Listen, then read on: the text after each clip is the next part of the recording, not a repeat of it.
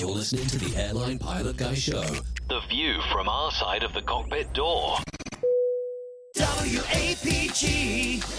It's the airline pilot guy. Airline Pilot Guy episode 453. Yeah, he's up in the sky. It's the airline pilot guy. Hello, you're listening to the Airline Pilot Guy show, the view from our side of the cockpit door, with your host, Captain Jeff, broadcasting live from Studio 1A at APG headquarters in Roswell, Georgia. Today's show was recorded on the 17th of December, 2020.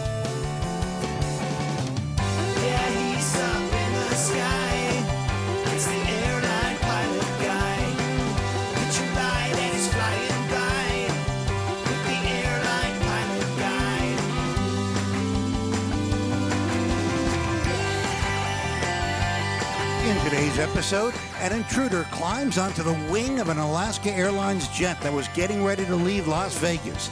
Officials are out with their final report on a Southwest Airlines uncontained engine failure. More news, your feedback, and today's plane tale. So get all settled in. Tray tables and seat backs in the upright and locked positions. Electronic devices powered on. I'm Radio Roger, and Flight 453 is ready for pushback.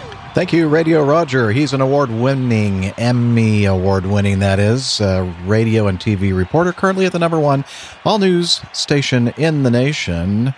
1010 wins. New York City.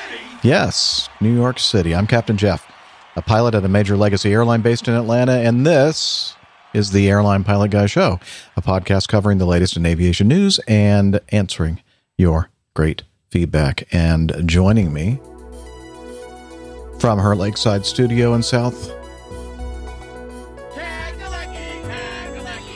Wasn't quite ready for that one.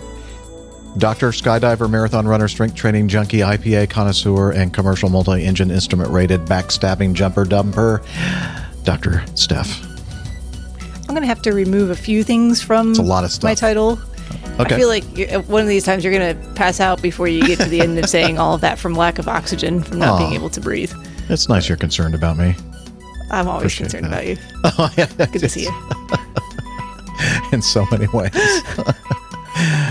All right, and also joining us from across the pond in his studio in the English countryside, professional photographer, former RAF RAAF fighter pilot, retired captain for an international airline based in London. It's Captain Nick.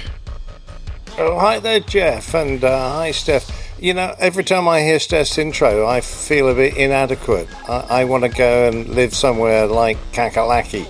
Uh, so I'm actually thinking of moving to somewhere like uh, Little Snodgrass or something. That would be nice. Although there's plenty of room there in Kakalaki. All day long, they sing that song. It's true. Oh, I'm sure that we you can find some um, mildly insulting sound clips about Yeah, wherever it is that you live. We we could do that. Um, uh, Can't we, wait. We need to get the staff. Staff, get on that. All right. The intern is on it. Um, I don't know who What was I going to say? is. but- Well, you know, uh, today is the seventeenth of December. I, I just uh, realized it uh, when uh, Roger was introducing the show, and it is the one hundred and seventeenth anniversary of the first flight by the Wright brothers in North Cla- Kakalaki. Now, they don't talk about Kakalaki in the history books. They should, but Mm-hmm. Uh, yeah, it would See- be much more amusing if they had flown from y'all, Kakalaki. y'all poke poke fun, but we have some important things that happen here No, from time I- to time. Oh, you think we're- 117 years do ago. you think we're poking fun? I like. I mean, I don't. No, I don't- I don't view that as poking fun, really. Not at all. I mean, I, I wish I had a with. song like that for Let Roswell. me let me rephrase. Having having fun with Having fun with the name. Roswell, Roswell, Roswell Not all day ring. long. Doesn't no, have the same not ring working. to it. No. No, it doesn't do it for We'll, me. we'll come up with something. Okay, we're going to work on this, folks. It's it's um, it's a show. It's a work in progress. We like to say, and But I'm glad you did Not emphasize. for- I'm glad you did after all this emphasize that it was Kakalaki because let's be very clear. First flight in North Carolina. yes, Just want to emphasize that. Do you do? Yes. Mm-hmm. And we were before the show started. We talked about Steph's hatred for all things Ohio. So It's true. it's now time for the news. It's true.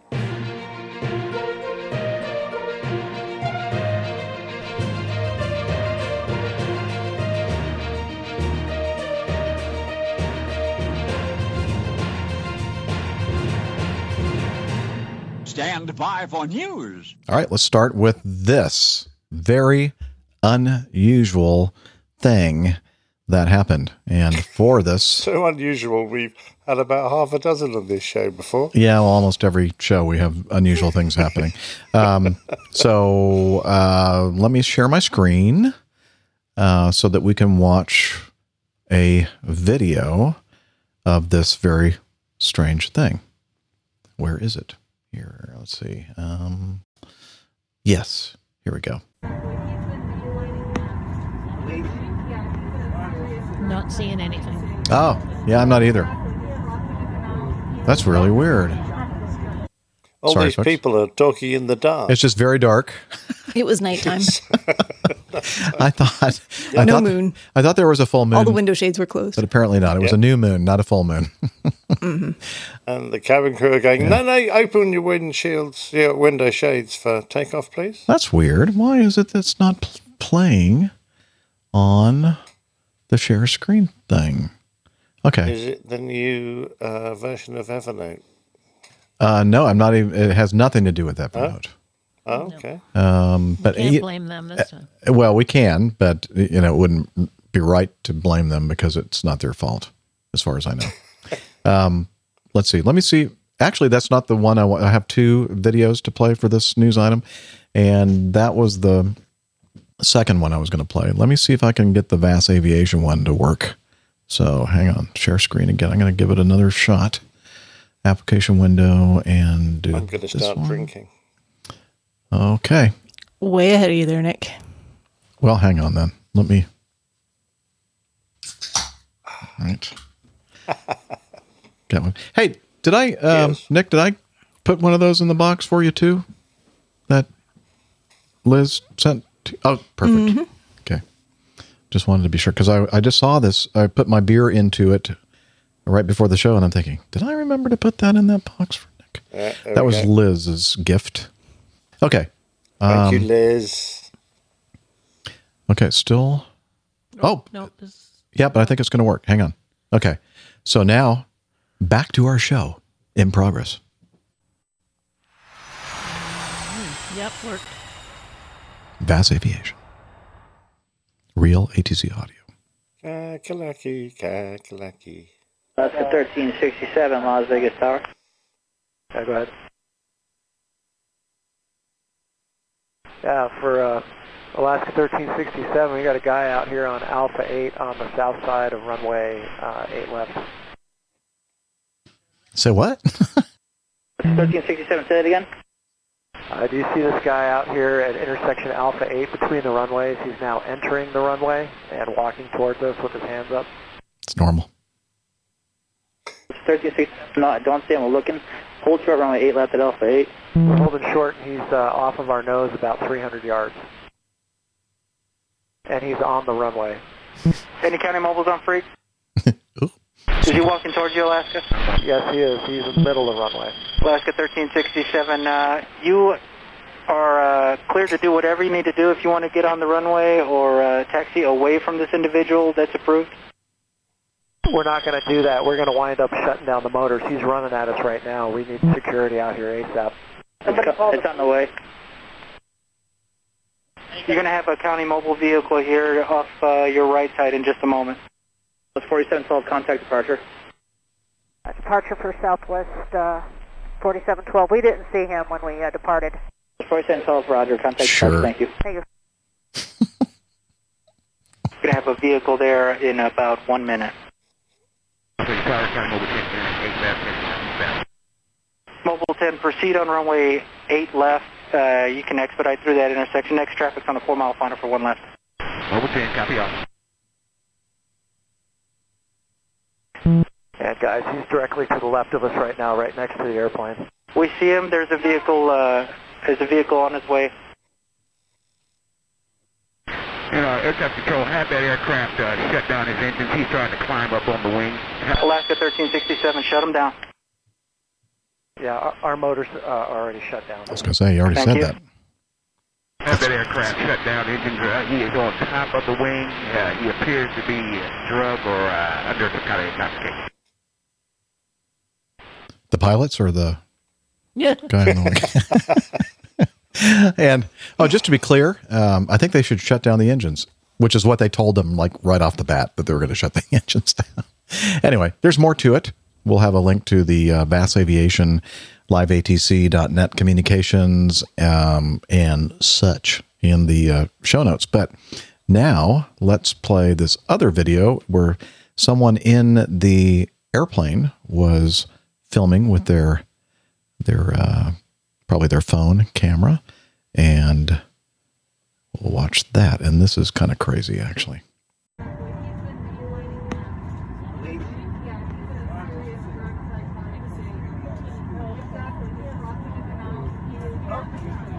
So there's a guy climbing on the um, the winglet.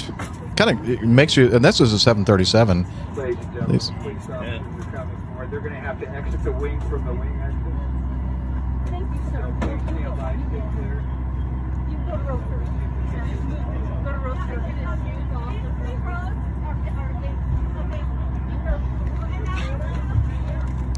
There's some commotion in the so glad airplane. they filmed this in uh, portrait. Yeah, me too. Yeah. Okay, so he's he's sliding down the uh, the uh, winglet, and then he falls in. Yeah, thankfully they didn't show us the whole.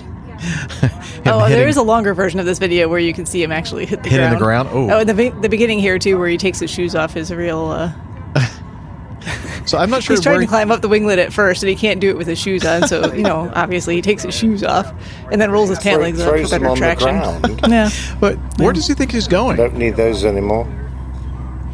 I don't know. I mean, it's kind of a dead end. You can kind of see that from where he's standing. That it's not Like, well, if I leading can to get on top of the winglet, they can't get me. just stay there yeah, forever. good point. Good point. I can see your thinking now. He's very thin.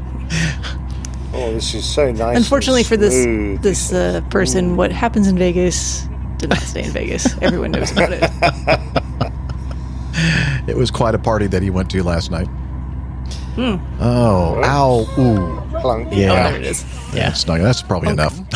okay, if you want to watch all the all the details, uh, we'll have these The two videos in the show notes. Uh, whoops. Okay, now it's full screen on my computer. I can't see anything else. Ah, okay, there we go. Excuse me. So, uh, the last time you did something like this, Steph, can you kind of take us through it? What you were thinking? Um, you know, I know that you love going to Las Vegas. I've been to Las Vegas a few times, Uh huh. but definitely what happens in Vegas, for me at least. Obviously, it in stayed Vegas. there because I don't recall you telling us about this. Yeah, I, I'm just glad that no one had cell phone video of it, and um, it didn't make it onto you know major news networks. She got the help she needed. Yes, To be clear, nothing like that has ever happened to me in Las Vegas. Liz said that uh, that she did get the help that that she needed. That's good. Yes, Here's a, uh snapshot of the uh, gentleman um, who appears to be uh, performing in some kind of a musical or something. And I don't, he looks like he, uh, there's some He kind looks of like he's mid song, right? Like just Yeah, I mean, it kind of reminds me of number? um, some. It kind of looks familiar to me. Like uh, it reminds me of um, um, something. Um, well, that's it. Yeah, The elf on the wing. Elf on the Wing. uh, Excellent. We have fun. Excellent. Yeah. Anyway, um, yeah. What else to say about this? Obviously, this person is not mentally stable. Um, I don't know. I hope he got the help he needs. Yeah, me too. They said that, interestingly, they said that they uh, took him to the hospital for some minor injuries. And I'm thinking, minor injuries? He's got to have some his head pretty major good on the injury. How that must be there. like at least 10 feet, maybe 15 feet drop from the the. But when you're drunk, your body bounces. oh yeah, Liz. Liz knows from experience that when you're drunk, your body kind of just completely loosens up and kind of you know goes into a protection mode. she didn't. That's she- my excuse anyway. That's Liz's excuse, she said. Uh, she didn't say that when she was drunk. I added that part. A little twisted, twisted it up a little bit there. Thank you, though, Liz. I'm Oh, notes. according to the report, it, it took like 45 minutes for this thing to be set, sorted out. It's Mhm. uh, amazing how much disruption one uh, um, individual can create. Mm-hmm. hmm I thought it was interesting that Let's the, see. I uh, trying to find the, the Southwest Oh, the Southwest pilot could say, uh, uh, just for just for your information, we didn't uh, we didn't see him. We know nothing. we know nothing. It We would know have delayed our flight, and we have uh, commuter flights to catch. We were taxiing so fast Yeah. we didn't see. Oh, yeah, Liz says they were taxing. We were taxiing so fast we didn't see them. Everything's kind of a blur. Ouch.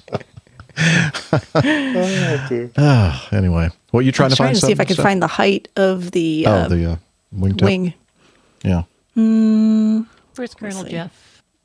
Where's Colonel Jeff when you need him? Right. Well, Yeah. I I Hold Boxes thinks the base of the wing is about 13 feet. 13. So it's going to be Okay. a little higher out there near the wingtip, Yeah, particularly when you're halfway up the winglet. So it's got to be a good 15 feet. yeah. I would th- I would think at least yeah at least twelve to fifteen feet. I would imagine. So, and you know, directly onto the uh, cement uh, there. That just cannot be Yeah. a good thing for the And it kind of looked like he landed on his elbow, so I don't know. Mm. Anyway, Broken elbows. Oh, awesome. I found uh, I, I wish him well. I hope he doesn't do it again. Yeah, me too. What'd you find, Steph? Uh, no, I just had various different like diagrams, but Ah. I don't know which version of the seven three this one actually belongs to. But thirteen feet sounds sounds good. We're I'll going to go with that. it. That's going to be our official stance. Okay. Well, yeah, and and pretty much the uh, the text, the the narrative that goes with this uh, article basically says what we saw in the video. You know that he ran up to the airplane. Apparently, thankfully, they shut the engine down because that seems to me the only way that he could have climbed up onto the wing is by you know using the uh, the engine nacelle to uh, get up. Unless he's a really good jumper, I doubt it. So. Does it get hot? Does the nacelle get hot? Um, Liz is asking if the nacelle gets hot, and the the back end of it, yes, but uh, the front end of it, I don't think so. No. Yeah, shouldn't shouldn't be unless they had the engine anti-ice on, which in Las Vegas, Nevada, that's very very rarely happens, especially on the ground. So um, it's usually pretty warm there.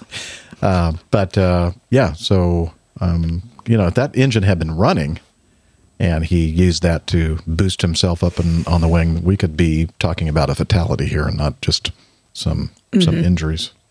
Anyway, it was Alaska Airlines, so they're pretty Mm-hmm. chilly, those airplanes. Yeah, or maybe it was still cold from their trip down from the Great White North. Yeah, it's possible. Absolutely, yeah. Not possible.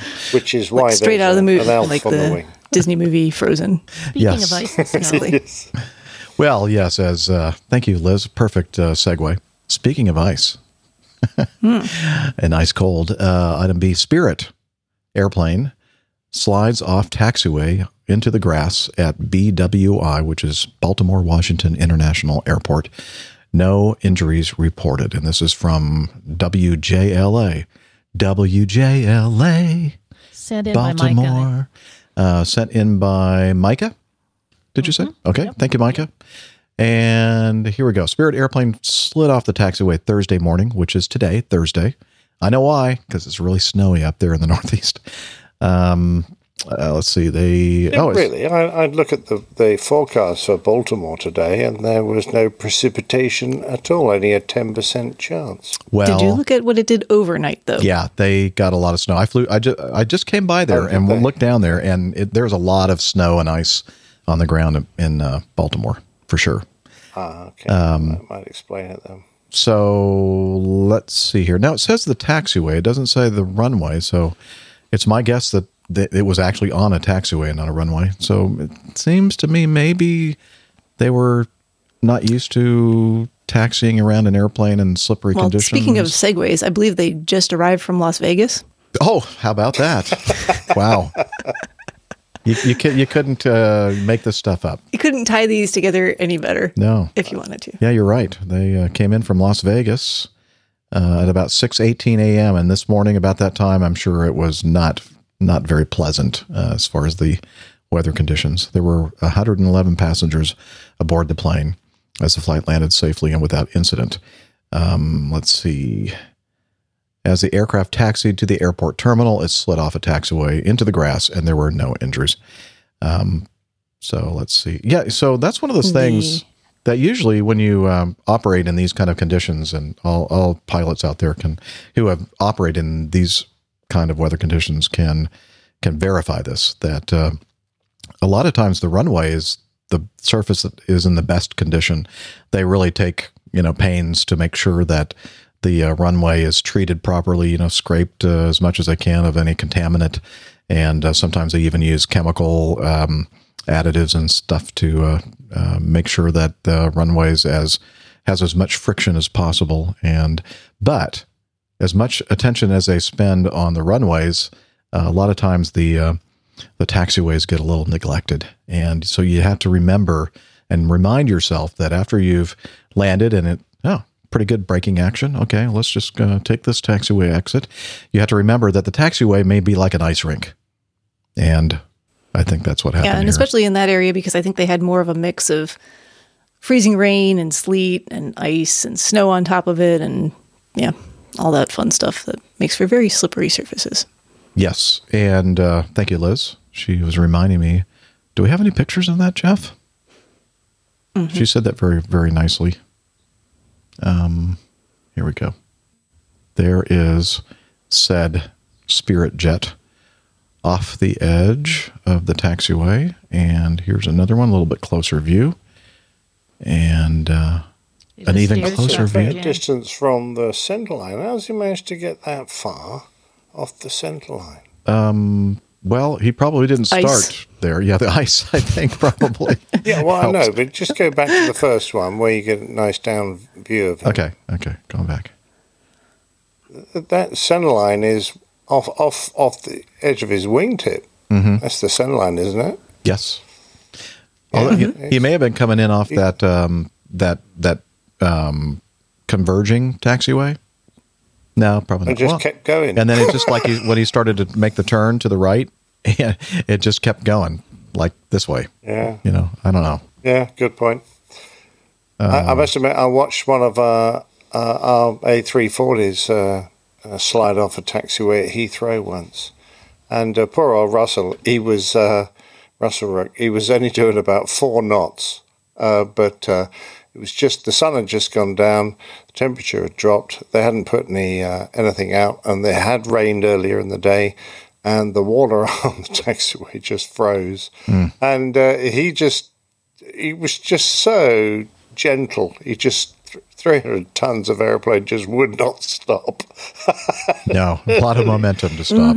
Yeah, it was it was like watching something in slow motion as he just glided gently off the taxiway onto the grass. We have We a report went, from oh Hillel in the no. shower there, Jeff. He's We- just.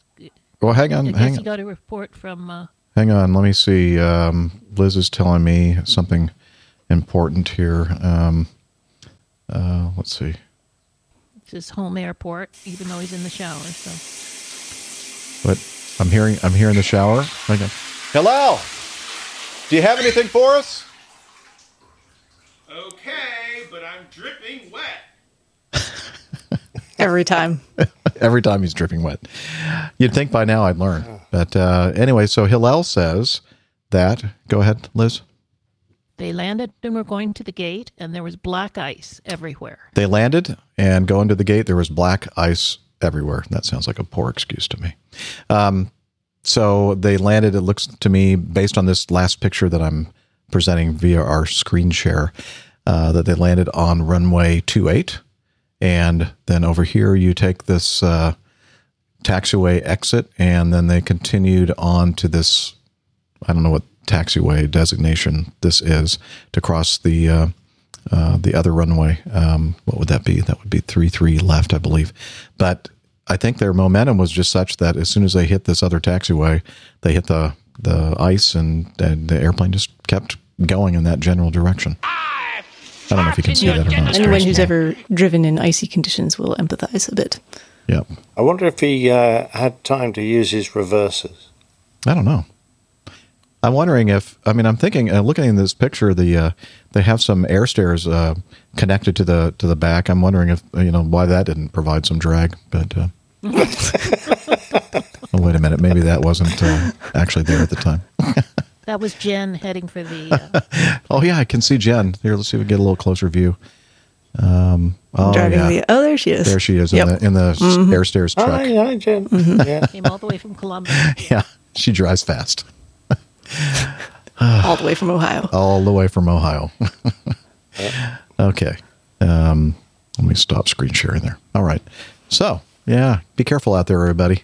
It's uh, it's a slippery, and uh, yeah, you can even see that in this. Well, no, you're not looking at the, at the uh, picture anymore, but you could kind of see where that uh, that uh, moisture on the taxiway kind of just froze over, and uh, yeah, not a good, not a good situation. Okay let's go over here to this. Anything else to say about that except that slow down? I am. I, Ray Williams has just written in the uh, chat room Uh-huh. about um, where urea comes from, and I don't think I dare read it out because I'm hoping that's a spelling mistake. Where your rear comes from? I think there's a there's a consonant missing. Because I, I, I'm sure that's not where they get the urea from. Uh, ladies of the night, Ray. No, it doesn't come from there. Um, I don't know why we're talking about your Horses. rear on the uh, show. It's not really appropriate. Or, yeah, or your nose, or your mouth, Yeah. or anything else. Right. Your front, your rear, whatever. Okay. Bam. All right. Let's go to uh, item C. Final report. Accident. Southwest Boeing 737 near Pensacola on August 27th, 2016. Uncontained engine failure. A Southwest Airlines 737 700. November 766 Sierra Whiskey performing flight 3472 from New Orleans to Orlando uh, was climbing through flight level 310 out of New Orleans, about 80 nautical miles west of Pensacola, Florida, when the front section of the left hand engine, a CFM 56, separated. Debris impacted and punctured the left side of the fuselage, causing a loss of cabin pressure. Uh, You'll remember this was just a few months before the other um, Southwest 737 with a CFM 56 had the same issue, um, the uh, or very similar, where they lost the front end of the engine, and in that case, uh, also it was not contained and um, it penetrated the fuselage, and then of course we know that that was the uh, I think it was the only death um, reported in a U.S. airline that year, um, and uh, yeah, we know that story well. This one didn't get as much attention as the uh, the one where the passenger sadly passed away.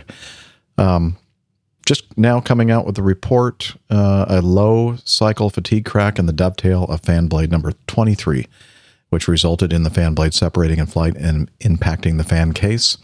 This impact caused the fan blade to fracture into fragments that traveled farther than expected into the inlet, which com- compromised the structural integrity of the inlet and led to the in flight separation of inlet components. A portion of the inlet struck the fuselage and created a hole, causing the cabin to depressurize. Uh, let's see. The flight crew conducted an emergency descent and landed safely at Pensacola International Airport about 21 minutes after the fan blade out. Oh, FBO. They have even an acronym for that now. Fan blade out event occurred, FBO. The fan blade fractured due to a low cycle fatigue crack that initiated in the blade root dovetail under the blade coating near the outboard edge. So if you're I, I've got a blade root uh, dovetail right here. yeah, be careful. And here's one I've already made. So you can see this is a this is a blade uh, Yeah.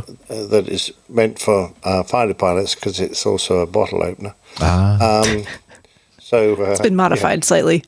Exactly right. You can see at the base of the blade there's a uh, a dovetail shape there, uh, that sometimes called a Christmas tree, depending on the design when it's got more than one section, and uh, it just slots into the female portion in the uh, ring that uh, supports all the blades for that stage. So that's what a dovetail. joint Very joint cool.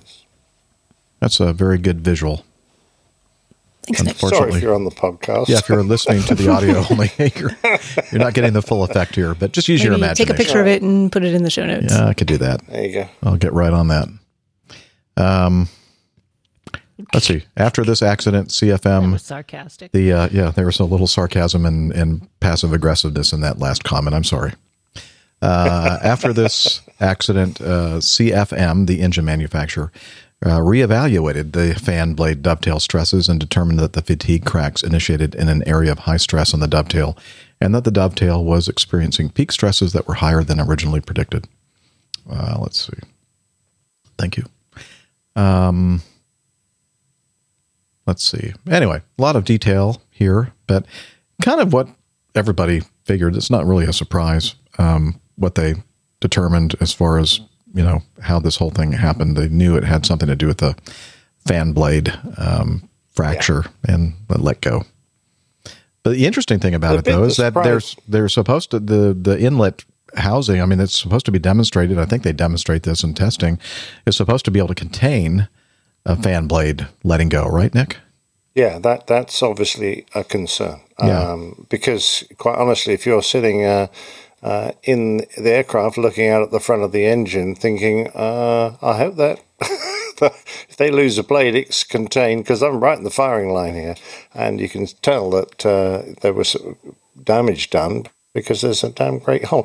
Actually, not quite as big as I would have expected uh, for a depressurization. I would have thought the aircraft pressurization system might have been able to cope with a hole of that size, but um, apparently not. I guess not. I mean, there's a picture on screen right now of it, and something it gives you something to think about when you're sitting on the airplane, kind of a beam disposition, hoping Yeah. That Yeah, it stays keep your together. head down. Yeah. Sit sit on the in the aisle uh, seat.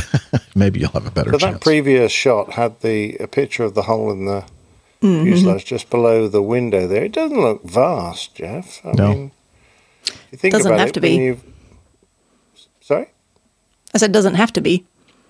Well, no, if you look at the um, uh, the outlet valves for the pressurization system, uh, you know they're a reasonable size uh, when they're open and running. Um, I, I don't know uh, really, but Yeah. I guess it's a smallish airplane.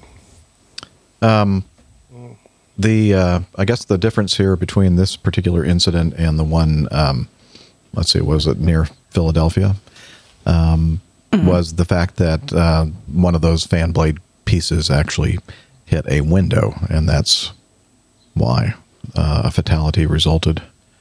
So, anyway, we'll have all this stuff in the show notes if you want to check it out yourself. And there we go. We're back to non screen sharing. Anything else to add about this uh, incident? No, No, otherwise, uh, other than to say this is pretty rare for, for Yeah. uh, an uncontained engine failure. So you shouldn't be too concerned. Uh, but uh, obviously, CFM are going to make doubly certain that one, the blades are checked more frequently, and two, I'm sure they're going to look at their cowling designs. Exactly. Mm-hmm. Okay. Always um, something to be learned, right? yes. Mm. Yeah. You know, if you're not learning something every day, then you're just not trying. Okay. Report uh, Jet 2. Liz, you don't have to la- That wasn't a joke. You don't have to be laughing. She's laughing about the stupid things Just that I gonna say. embroider that on something. Okay. I'll See, we're just not. We're, we're not. We're trying hard not to do it. You know, on air. But Liz is behind Well, the scenes, I'm so trying she to keep can let, from let loose. I'm trying to keep from laughing to myself. Like, what the heck did you just say? okay, item D report. Jet 2, Boeing 737 800 at East Midlands on the 9th of February 2020, earlier this year, rejected takeoff above V1. And we did, and as Nick mentioned uh, before we started the show recording today, we actually covered this one um, when it, or shortly after it happened. And uh, looks like they have a uh, bulletin concluding the probable cause of the serious incident, and that was just uh, a few days ago. December 10th is when the the uh, AAIB, the Air Accidents Investigation Branch, I think that's what this stands for, Bureau Branch A board? Board, one of those. Board, I think. Your choice. Uh, The commander had A a board. the commander had a high workload managing the departure, and to give himself time, decided that the co-pilot should fly the takeoff. Thank you. Air Accidents Investigation Branch. I thought it was Branch. Ding, ding, ding, ding, ding. I win. Okay. Really? Yeah. Yeah. Oh. Um, That's what the official website says, Who anyway. lives in the UK? Huh. I know you'd think that somebody that lives in the UK, Liz, would, would know that, right? You'd think. You'd think. I've said it before. Acronyms are dangerous. they're very they're very dangerous. It could be Alcoholics Anonymous Investigation Bureau. You know, could be No, Alcoholics Anonymous in bar. in bar. That's a fail right there. yeah. Okay. Where, where do you all hold your meetings? Well, oh, in the bar. we don't have a very good success rate with our particular chapter. A lot of relapsing. a lot of relapses. Okay, uh, so the uh, the commander let the uh, co decided that the co-pilot should fly the takeoff in very gusty wind conditions. The aircraft encountered a wind shear event near V1, which is the decision speed, which caused a 13 knot reduction in airspeed. That's considerable. Additionally, the strength of the crosswind during takeoff caused the aircraft to veer to the right. Concerned that the aircraft might leave the runway and considering the situation to be unsafe, the commander initiated a runway, I mean, a rejected takeoff, an RTO, five seconds after V1. Uh, that's a long time after V1. The crew had not called V1, although the automatic call out had sounded. The standard operating procedure is to continue a takeoff when V1 has been reached because, as the manufacturer commented, successful outcomes are more likely when a takeoff's continued rather than rejected. In this case, the aircraft stopped on the runway with 600 meters of runway remaining. The number four wheel and brake unit suffered heat damage from the full braking being applied during the rejected takeoff. The Air Accidents Investigation Branch summarized the sequence of events. Um, so they go into a little bit more detail here. Uh, Nick, did you want to make any comments about the uh, about what happened here and the conclusion by the uh, branch? Uh, well, they're just quoting the uh, really the recommendation um, is that once you've reached V1, um, then you should, unless there's absolutely dire circumstances, you should generally carry on with the takeoff. Um, it seemed that the crew, because they'd had a indicated airspeed loss um, at just around or just before a V1, um, they uh, the captain appears to uh, indicate that he felt justified in rejecting, but of course we all know that that speed is actually uh, a relationship to the distance you've got.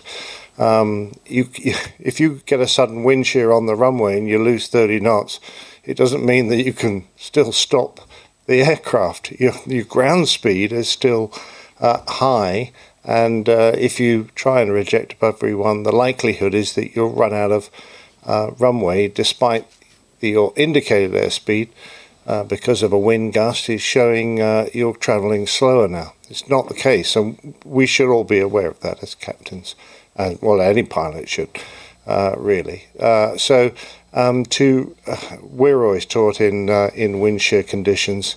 Um, if you get a severe wind shear, even though your speed may be indicating something quite low, uh, you should uh, probably, assuming you are pretty certain you're above V1, you should really continue the takeoff. I think um, biased by the the change in direction that had occurred, which uh, I, there isn't really an indication as to a cause.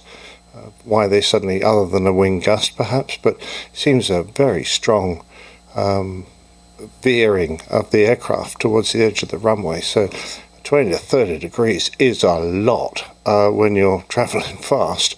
Uh, and uh, if you actually had that amount of deviation, it would only be half a second before you're off the runway. Because think about it, you're doing uh, 100, and, 100 miles an hour, 120 miles an hour. Suddenly point your car 30 degrees to the right. Uh, it's going to be then before you're off the road. The same in an aeroplane. Uh, it c- could have been skidding, uh, but uh, it all sounds a little bit. Uh, um, the, captain made a decision based on the fact that he felt that the airplane was in a lot of danger uh, of leaving the runway at very high speed. So I guess we, we weren't sitting in his seat. We can't double guess him. But uh, I would just put the, the thing out there that generally speaking, our training is that once you're above V1, you uh, you carry on and you, you try and fly the airplane out of that situation. Yeah, to keep it on the runway, just you know, keep it getting more and more speed or whatever, and then you know, pull up before you get to the end of the runway, and and Yeah. uh, you know, you should uh, safely fly away. And I, it almost seems like perhaps um, either a misapplication or or not uh, an appropriate reaction with the um, with the rudders uh, as far as the co-pilot was concerned in this situation to uh, offset that um, you know that that drift that crosswind um, influence or something. Yeah, which also seems a bit odd because uh, you know it's perfectly natural at that point. Uh, if the nose veers one way, you use the rudder in the appropriate direction to counter it. It's not like they were doing anything weird. It's not like you're kicking off drift and trying to coordinate ailerons. This is just straightforward steering the airplane down the runway with the rudders. So um, I'm a bit surprised that um, you know they got themselves in this difficult situation. But I guess the proof of the pudding is they stopped short of the runway um, and there everyone was safe. There, uh, so you know, well done. It was a good outcome, even though Yeah. they did the uh, uh, the not appropriate thing in this situation. Exactly. Yeah. Had they gone 600 feet past the end of the runway, we could be talking about something completely different. Yep. Yeah. Uh, and also the fact that the auto cue had gone for V1, but the captain hadn't taken his hands off the thrust levers, which is usually uh, an automatic. So he still had his hands on the on the thrust levers, and uh, of course, with his hands in contact, he may have imagined to himself that it was still okay if he pulled the engines back. Um, and why they weren't doing those actions according to the automatic caller, I don't know. Um, they said because they hadn't called V1, um, the airplane knew it was at V1. So there you go. And even say here that removing the physical connection to the thrust levers or levers at V1 is intended to remove the possibility that pilots will instinctively or impulsively close the levers in response to an adverse event. Yeah, that's exactly why we, you know, at V1, hands go off the throttles so that you don't have the have the uh, propensity or not propensity, the uh, uh, Temptation. temptation. That's Temptations. exactly yeah, so your brain doesn't go, hey, Yeah. I don't like it anymore. Sounds like some confusion there, as you said, because he didn't Mm. call out V1, still had the, his hands on the throttles.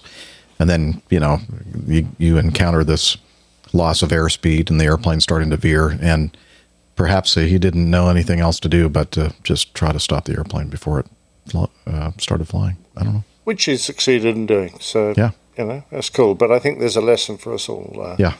uh, in this accident uh, report. Yep. I agree. All right. Next one. That's a report. This is an odd one. Serious incident.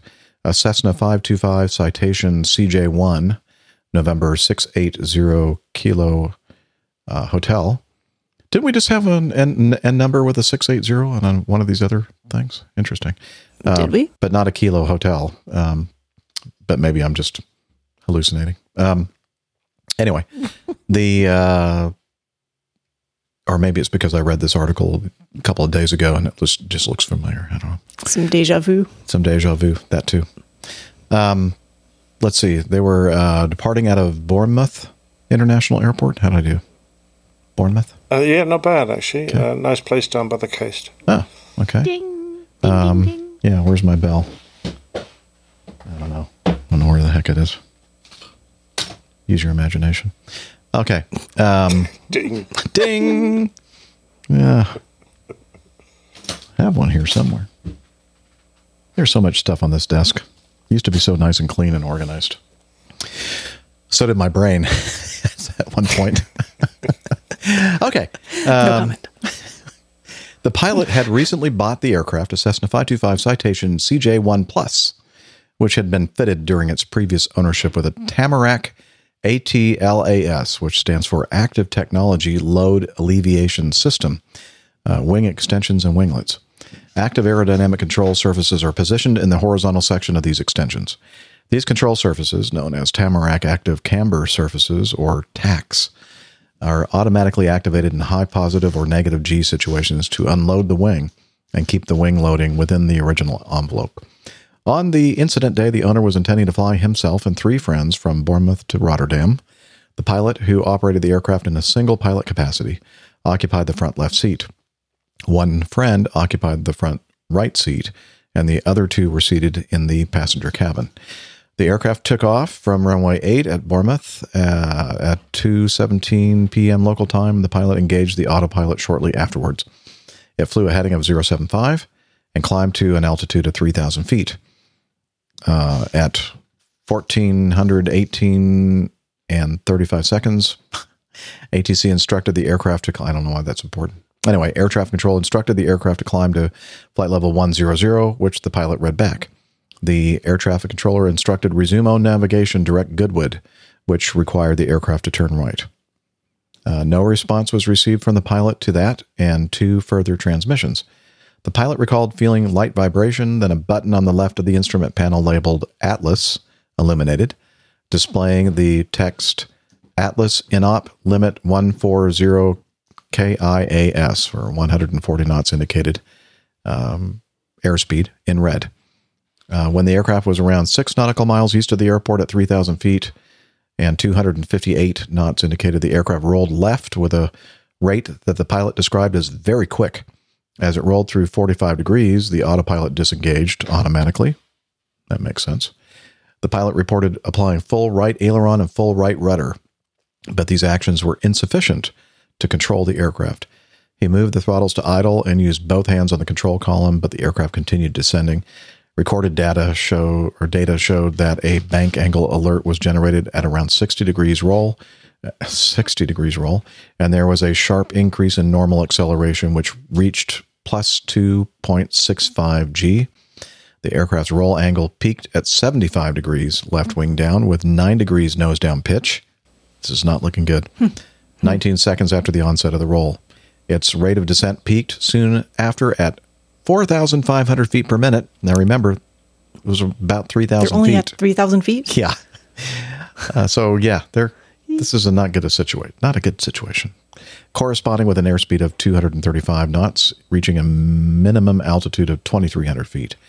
Uh, during the upset, the pilot pressed the eliminated Atlas button and reset the Atlas main circuit breaker, but neither action had an effect. I don't know how he was able to find the circuit breaker to- during all this. Yeah, while he's you know, Must have been- rolling and descending. Must have been pretty handy. yeah. Yeah. Because I, for me, I'm thinking circuit breakers. Most of the circuit breakers on the airplane that I fly are, are behind me. I would not been, have been able Perhaps to do it's in this. a prom- prominent. If, since this was a modification, perhaps it was on the Mm. box itself, uh, Yeah. or in a prominent position. Perhaps. yeah. Yeah. Um, so at about uh, 19 minutes past two o'clock, the pilot reported a problem to ATC. Uh, the controller attempted to ascertain what was wrong, but the pilot sounded breathless and strained, and his transmissions were incomplete and difficult to decipher. I probably thought he was about to die. Whilst the pilot did not declare an emergency, the controller, believing he sounded extremely shaken, advised him to join left hand downwind for runway 8 and instigated a full emergency procedure. The pilot recalled it took all his strength to lift the aircraft's nose, reduce its airspeed, and recover the bank angle to around 30 degrees left wing down. He climbed the aircraft to 3,200 feet, and the airspeed reduced to 144 knots indicated. It then entered a descending left turn. After descending from 900 feet to 300 feet above mean sea level during the downwind leg, I guess that's what that means, right? AMSL. I'm not used to seeing that uh, unit. Hmm. Above MSL? mean sea level? Yeah. Okay. They just don't usually include the above because it's assumed. Um, yeah, because if you're below sea level, then we're talking about sub submarines. I think. Or Uh, Death you Valley. could be flying over the Dead Sea. well, I mean, but if it's but if you're over water, you'd be under the water. That's what I mean. Okay. That's what I'm thinking in my head. The Dead Sea is full of water. Yes, Or in Death Valley. or Death Valley, and the Death Valley is full But then of you usually death. put a, put a little negative or a minus sign in front of the numbers, and that indicates that you're below. I'm now thinking I should not have made that editorial comment. um, you know, Jeff, you just never learn. In an attempt to clarify You- things. You, ne- you just made it worse, Jeff. Thank you. Okay. You can edit it. Yeah, uh, Liz says I can edit it, but I'm not going to because I want to show you that I'm a, I'm a, I'm a, a frail and and uh, Um, some kind of human, fallible human. Fallible. Thank you. Yeah, and we're below fifty percent. Thank you, whoever put that on the screen. That was me. Okay. Now, where was I? um, the aircraft turned onto a base leg above a sports field. I'm not sure why that's important. The pilot reported using continuous full right aileron and some right rudder until landing. Less right rudder was required as airspeed reduced, and he achieved lateral control by modulating his right foot pressure. By reducing that pressure, the aircraft turned continuously through left base onto a one nautical mile final approach, right of the runway center line at 200 feet AMSL. The tower controller described the turn as so tight that the aircraft appeared to be on its side. He and several colleagues believed the aircraft would crash short of the airfield. At the landing speed of 105 knots, the pilot believed he could land the aircraft straight, so he used less right foot to straighten the approach. And when over the runway, applied full flap, the aircraft landed at 1423. So this whole thing started shortly after two o'clock, and so about 20. Like 415 or something, 417. or oh, was that it? It was even less yeah. time. Yeah. Or uh, not 4, 217, sorry. Yeah. Uh, 217 and then 1424, the plane was put up for sale. And as. Liz says at 1424, the airplane was put up for sale. and the pilot was last seen heading for a laundromat to wash out his shorts. For a bar. or a bar, or both. he was at the bar without his shorts, so he accomplished both. Um, so here we go. During the investigation of the TACS control unit, a screw and washer which attached and earthed the electrical connector printed circuit board to the unit's chassis were missing and found elsewhere in the unit. Ugh. These items caused a short circuit in the uh, TACS control unit. On the 23rd of April 2019, EASA issued an emergency airworthiness directive requiring Tamarack, the company that makes this thing, uh, Atlas, to be deactivated and the TACS to be fixed in place on Atlas equipped citations. And they came up with a fix resolving the emergency airworthiness directive on the 11th of July 2019. Um, so, the conclusion by the Air Accidents Investigation Branch was that the uncommanded left roll occurred because a short circuit in the left Atlas control unit caused the associated control surface to fail in the fully deflected up position. Yee. The pilot who had recently purchased the aircraft had already modified. Um, well, no, the pilot who recently purchased the aircraft already modified with the Atlas winglets was not aware of the associated aircraft flight manual supplement, which was absent from the relevant section of the aircraft's flight manual. So he knew nothing about. That kind of sounds like the pilots flying airplanes with MCAS didn't know it was there. Um, I know. I'm well, not- he didn't he pull the circuit breaker on it or reset the circuit Yeah, breaker must for the have system, though? Yeah, Something about it. Yeah, must have known something about it. You're right. The pilot's instinctive response to the aircraft upset was different to that assumed by certification flight testing and the Atlas inoperative emergency procedure. Some of those differences may be addressed by the Aircraft Safety and Certification Reform Act of 2020, which is underway in the USA. Um, so, um, more uh, detail on this investigation and report will be included in the show notes, including the actual final report. Uh, there are some photos, and it shows the um, this uh, TACS control unit um, and the printed circuit board and the the hole where the screw is supposed to be with the washer, and then you can see the screw off to the side. Uh, clearly, not in the right place. and uh, I mean, uh, I think uh, you know the the pilot here did an awesome job of controlling Mhm. this airplane and not not letting it crash. You know, that's Yeah, absolutely. pretty amazing. Oh, very much so. Yeah. Um, so congratulations to him. I, I, I would just put one slight caveat to that in that if you've got the airplane uh, under control after a, a, a severe flight control malfunction, which was the situation he was in, I'd be very tempted if you're flying the aircraft fine and you're going into Bournemouth, which is a reasonably big airport, uh, not to put your flaps down on very short finals, which is what he did, because you really don't know the effect that that changing configuration is going to have on the controllability of the aircraft. If you've got it under control, just leave it as it's configured and put it on the runway. Uh, chances are you'll st- stop without a problem. Uh, on the other hand, if you have time, uh, when you're at altitude and you're high enough to safely recover the aircraft, uh, configure the aircraft as you would for landing and make sure that you've got full controllability uh, so that you are confident that you can put the flaps down when you, uh, you know, want to bring your speed back and, and land. So I, I agree. thought- When I saw that part of the report, Nick, I thought the same thing. Uh, I was very surprised that when he thought the landing was assured, he put the flaps out, and I'm thinking, why? Why? Why did you do that? I mean, as you said, it's not a not a short runway situation, as far as I know.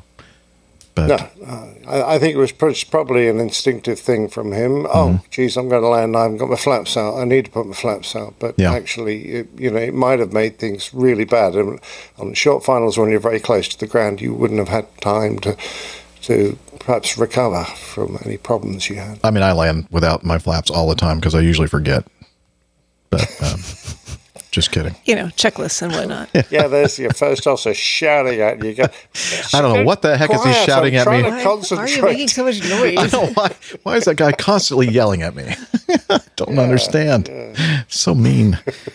Um. All right. Yeah. So good job not crashing that airplane. Um. All right. That sounded like an odd modification there, didn't it? It it does. It kind of. Yeah. I'm uh, wondering what the what the point of that was. I mean, a, a wing uh, unloading the wing, but um, didn't they design the airplane so that it the wing loading could handle? It, it doesn't seem to me like it was uh, explained well enough. to- Automatically activated in high positive or negative G situations to unload the wing and keep I the mean, wing loading within the rare original envelope. occurrence. Yeah. I wouldn't How expect many that times- yeah. the citations How many to times are you J1 is- exceed the G limits of an of an aircraft like that? Very rarely. Mm.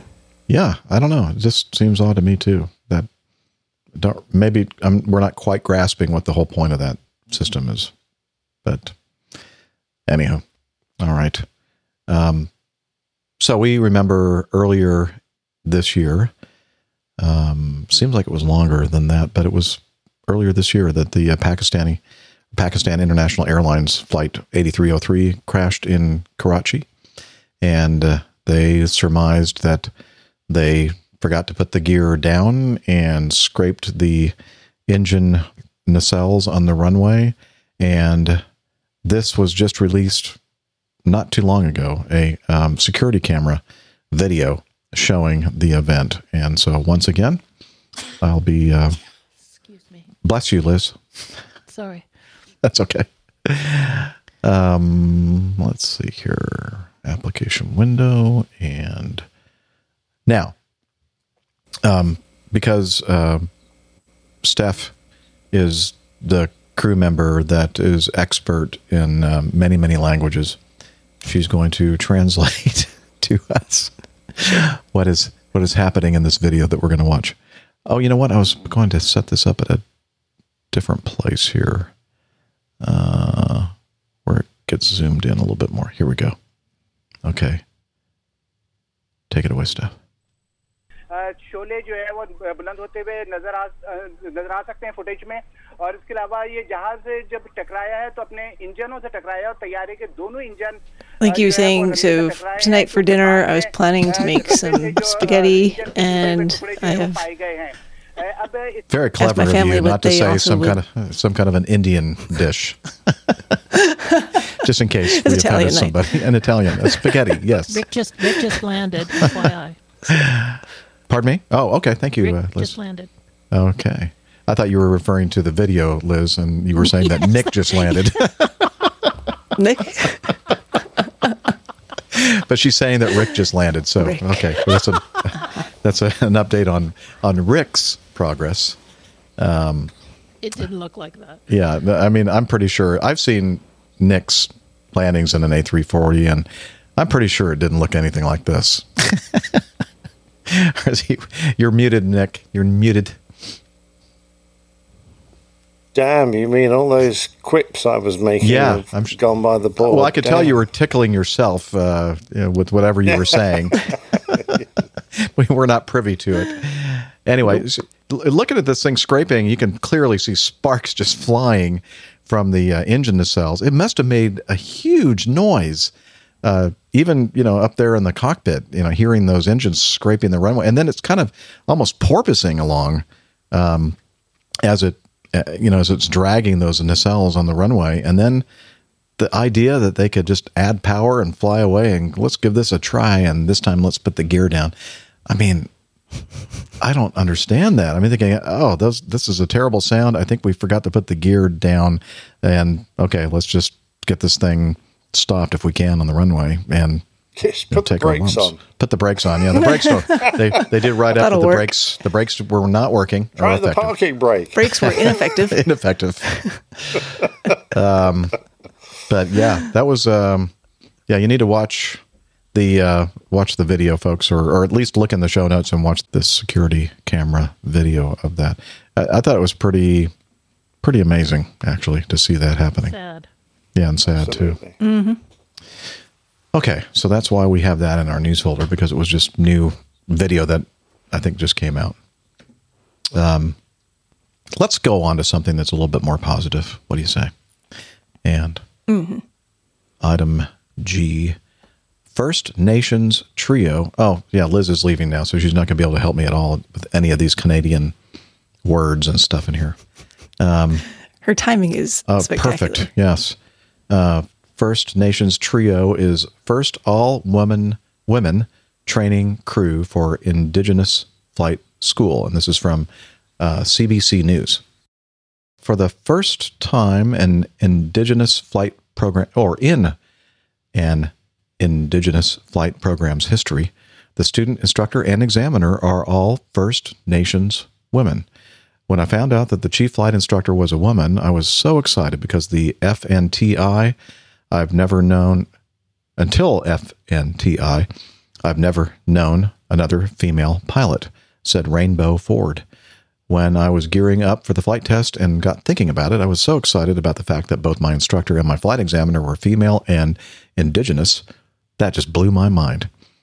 FNTI is an indigenous owned and government post secondary institute located in Tyendinaga, Tyandaga. Tyandaga, Mohawk Territory in Ontario that delivers programs for Indigenous people across Canada. Liz is back, by the way, so she helped me with that one.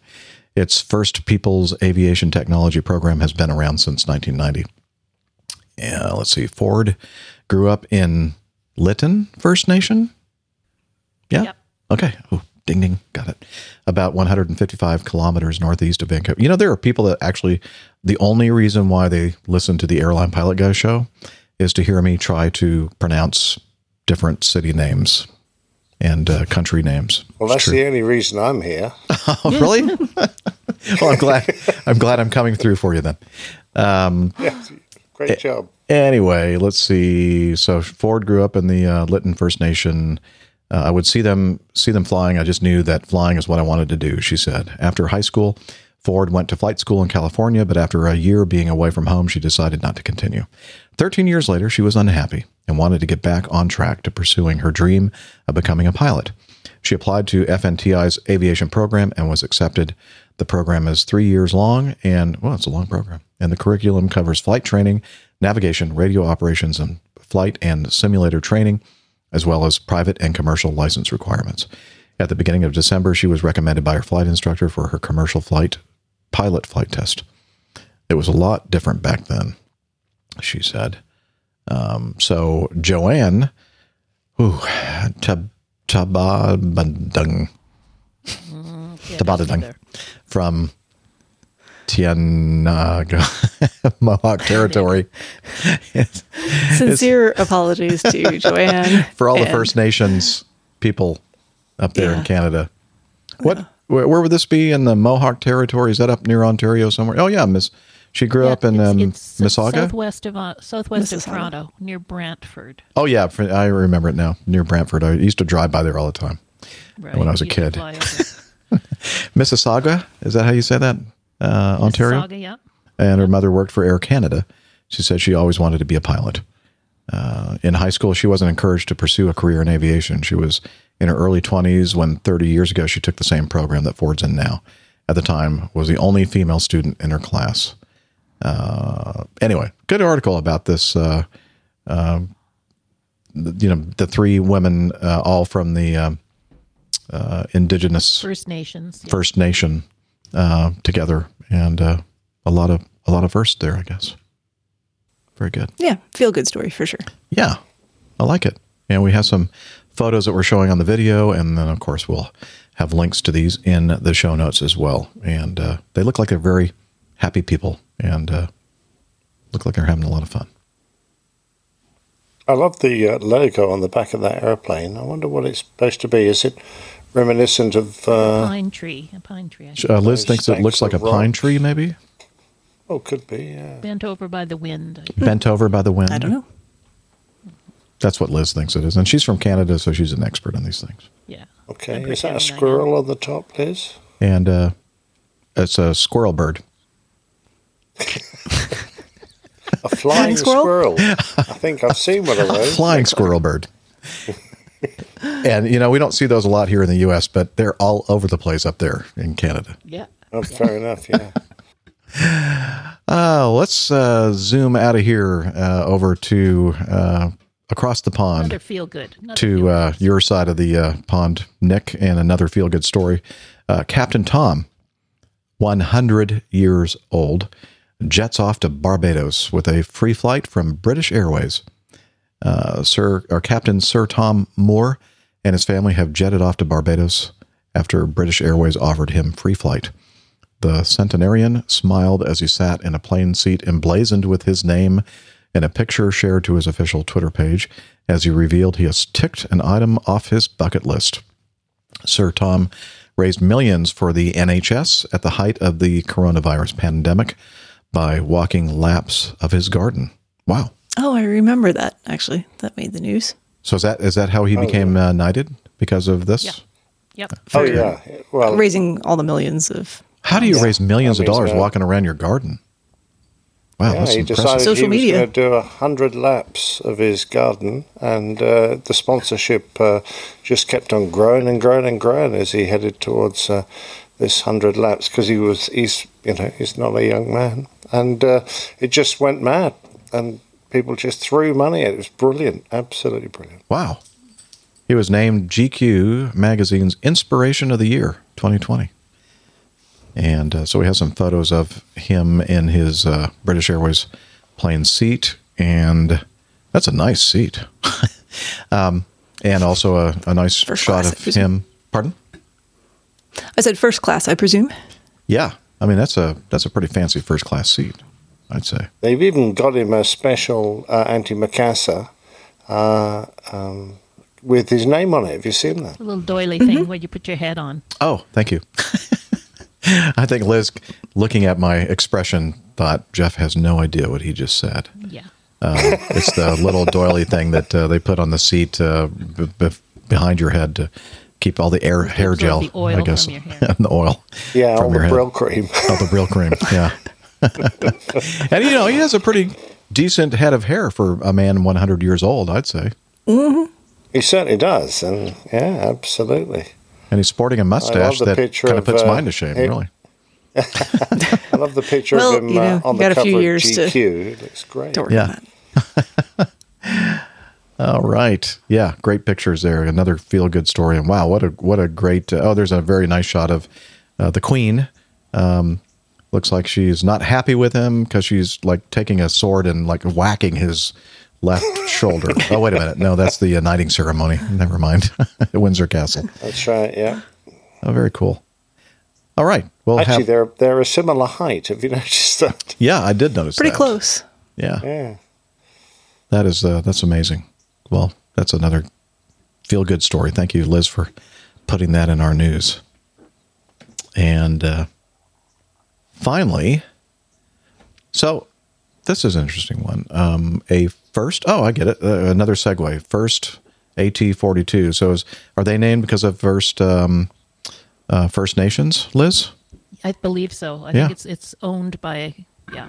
a- a- Yeah, and you know what I'd like to do? Nation. I'd I'd like to uh, have Steph read this particular one because I want to hear her pronunciation of these uh, these uh, Chicken. townships. Awesome. You're welcome. A so this is from uh, let's see. This is from um, Uh, AV uh, from- Herald. AV Yep. Herald, yeah. So this is an incident. A First Air Avion de Transport Regional, ATR 42300, registration Charlie Golf Sierra Romeo Romeo, performing flight 7 Foxtrot 5604 from Iqaluit to Pagnirtung. Pagnertung. Yeah. Close enough. Pagnerton, she said. It- yeah. Okay. What's Was uh, en what's route NU at- stand for? Um, uh, Near enough. No, that would be uh, N Nunavut. E, wouldn't I- it? actually, I think we talked about uh, we we talked Yeah, about it on the last, last episode. week. Nunavut. Nunavut. Ah, dang. Okay. And the only reason why I remember that was because Liz is in my ear right now telling me what that is. I had a couple options there. Yeah. It's like, No, no, not, not North that. Uganda. yeah, exactly. That's what it was. In Yeah. Canada. uh, was en route at flight level 190 when the crew inquired with Flight Information Service about the current weather at the destination. However, received the weather of uh, Puvernatic Sure. instead of uh, Pagnirtung in error. It was not Uh, even the the, same continued. province. No, that was in Quebec. Yeah. I know QC. Got that one. Ding. Ding. Um, so anyway, the crew continued to Pagnirtung. Ah, I found it. However, during the descent, received a ground proximity warning. The crew established contact with Unicom uh, at Pagnirtung, about 20, 20 nautical miles out, received the correct weather data, and continued for a safe landing. Canada's Transportation Safety Board reported Flight Information Service accidentally reported the weather data of Charlie Yankee Papa X ray instead of Charlie Yankee X ray Papa. So they had a little uh, dyslexia moment Yes. there Oopsies. uh, which provided a different altimeter setting. In the Ah. descent, the crew received a terrain proximity warning. As there were VFR conditions, there was no real risk of a collision with the terrain. The crew received the correct altimeter setting from Unicom about 20 nautical miles out and continued for a safe landing. I was trying to work out how on earth uh, the wrong weather set off the ground proximity warning. So apparently, going, they got their What? altimeter setting from the Flight Information Service, but they received well, the that, that incorrect makes sense now. one. They're flying at the wrong damn height. Must have been a very, very significant difference in the altimeter Difference. setting. I thought they And were, yeah. Thankfully, they weren't IF or IMC, and this could have been a Mm. very bad situation. Mhm. Um, yeah. So, I guess. Well, I'm not sure the crew could have done anything about this. Um, it was just the flight information service people that screwed up. I guess right? they're unable to receive. There wasn't a uh, weather broadcast of any type. Um, Apparently, yeah. like an ASOS or an AWOS, or that was the only Yeah. way they could get that information. It does seem well, like the flight information service is often where you go to to get exactly that information. Mhm. If there's Yeah. no Volmet or uh, uh, other source, Ooh, keep that keep that thought in mind. The Volmet. Yes, I know. Okay. Another. This is a a show full of segues, Exactly. but we're not going to segue to that yet because I've always wanted to have a go on one of those. It's They a look like great a fun. Segway. Yeah, I've Yeah. actually um, been on a Segway for a very short period of time at uh, Disney World. Uh, no, it was Epcot Center. Um, Before he fell off of it. I was going to say, No. if, you, if your leg I did not now? fall off of it. I actually did a pretty good job. Uh, they only let you take it for a certain. It was inside of a building, so you know there was no harm. You know, you in- type rated on it now? I'm not type rating in it. Yeah, and I didn't. I didn't run over any kids or anything. Just a small animal. Hey, uh, Neil an old Ladmore lady. has some some information to clarify what we were talking about earlier about that FNTI logo. yeah. Is he says it's the Great Tree of Peace. The eagle on top represents watchfulness, farsightedness, and vigilance. The war club underneath represents the uh, burial of weapons and promotes peace and union. So there you go. Oh, Wow. right, okay. Neil, how did you know that? Wow. Very good. I'm gonna yeah. guess Google. Google. we appreciate you. Yeah, oh, thank you, The link is there about page, about us page. There you go. Oh, very cool. Thank you, Neil. And if we had done, you know, even a uh, in a, a, a min- minor amount of um, research, Like the bare minimum. we would have known that. might have known. that. ding, ding, ding. All right, that's just not doing a good job. Okay, I, I, I'm not either. All right, with that, I think now it would be time for us to do this. You wanna you wanna get to know us? Well, we have a segment just for you.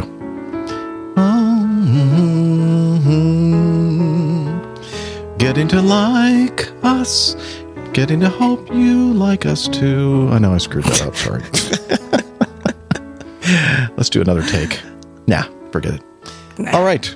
Um, so it's been exactly a week, I believe, since we recorded our last episode. And uh, let's see. Did we? Oh yeah, we talked about it. Uh, Nick and I had done the um, the uh, PTUK Christmas special. I think a, the day before we recorded the last show, so Mhm. that wasn't something that we did in between the last show and now. Um, I don't believe it's been published yet, has it? I don't know.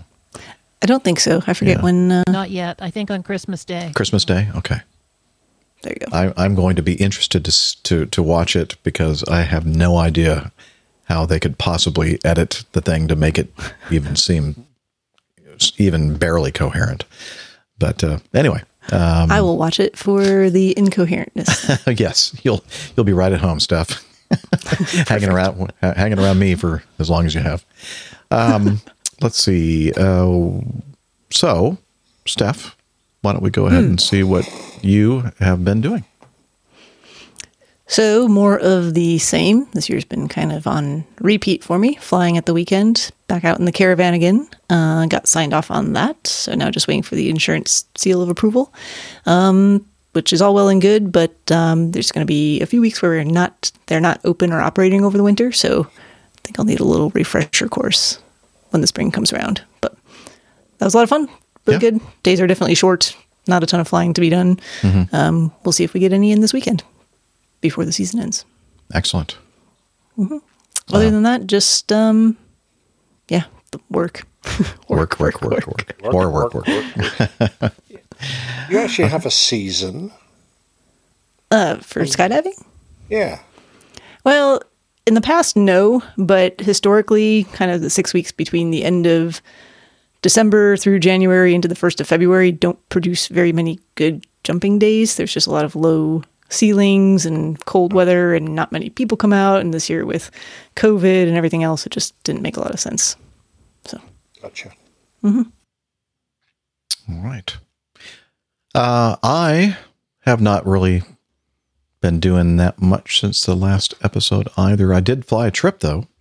Um, my my foot has been improving, and so I was able to walk through an airport terminal without hobbling about, and uh, flew from Atlanta to uh, somewhere Richmond, Virginia, the state capital uh, of Virginia, and then back to Atlanta, and then uh, we deadheaded to Savannah. That was our first day, and uh, that was a nice, nice weather and all that.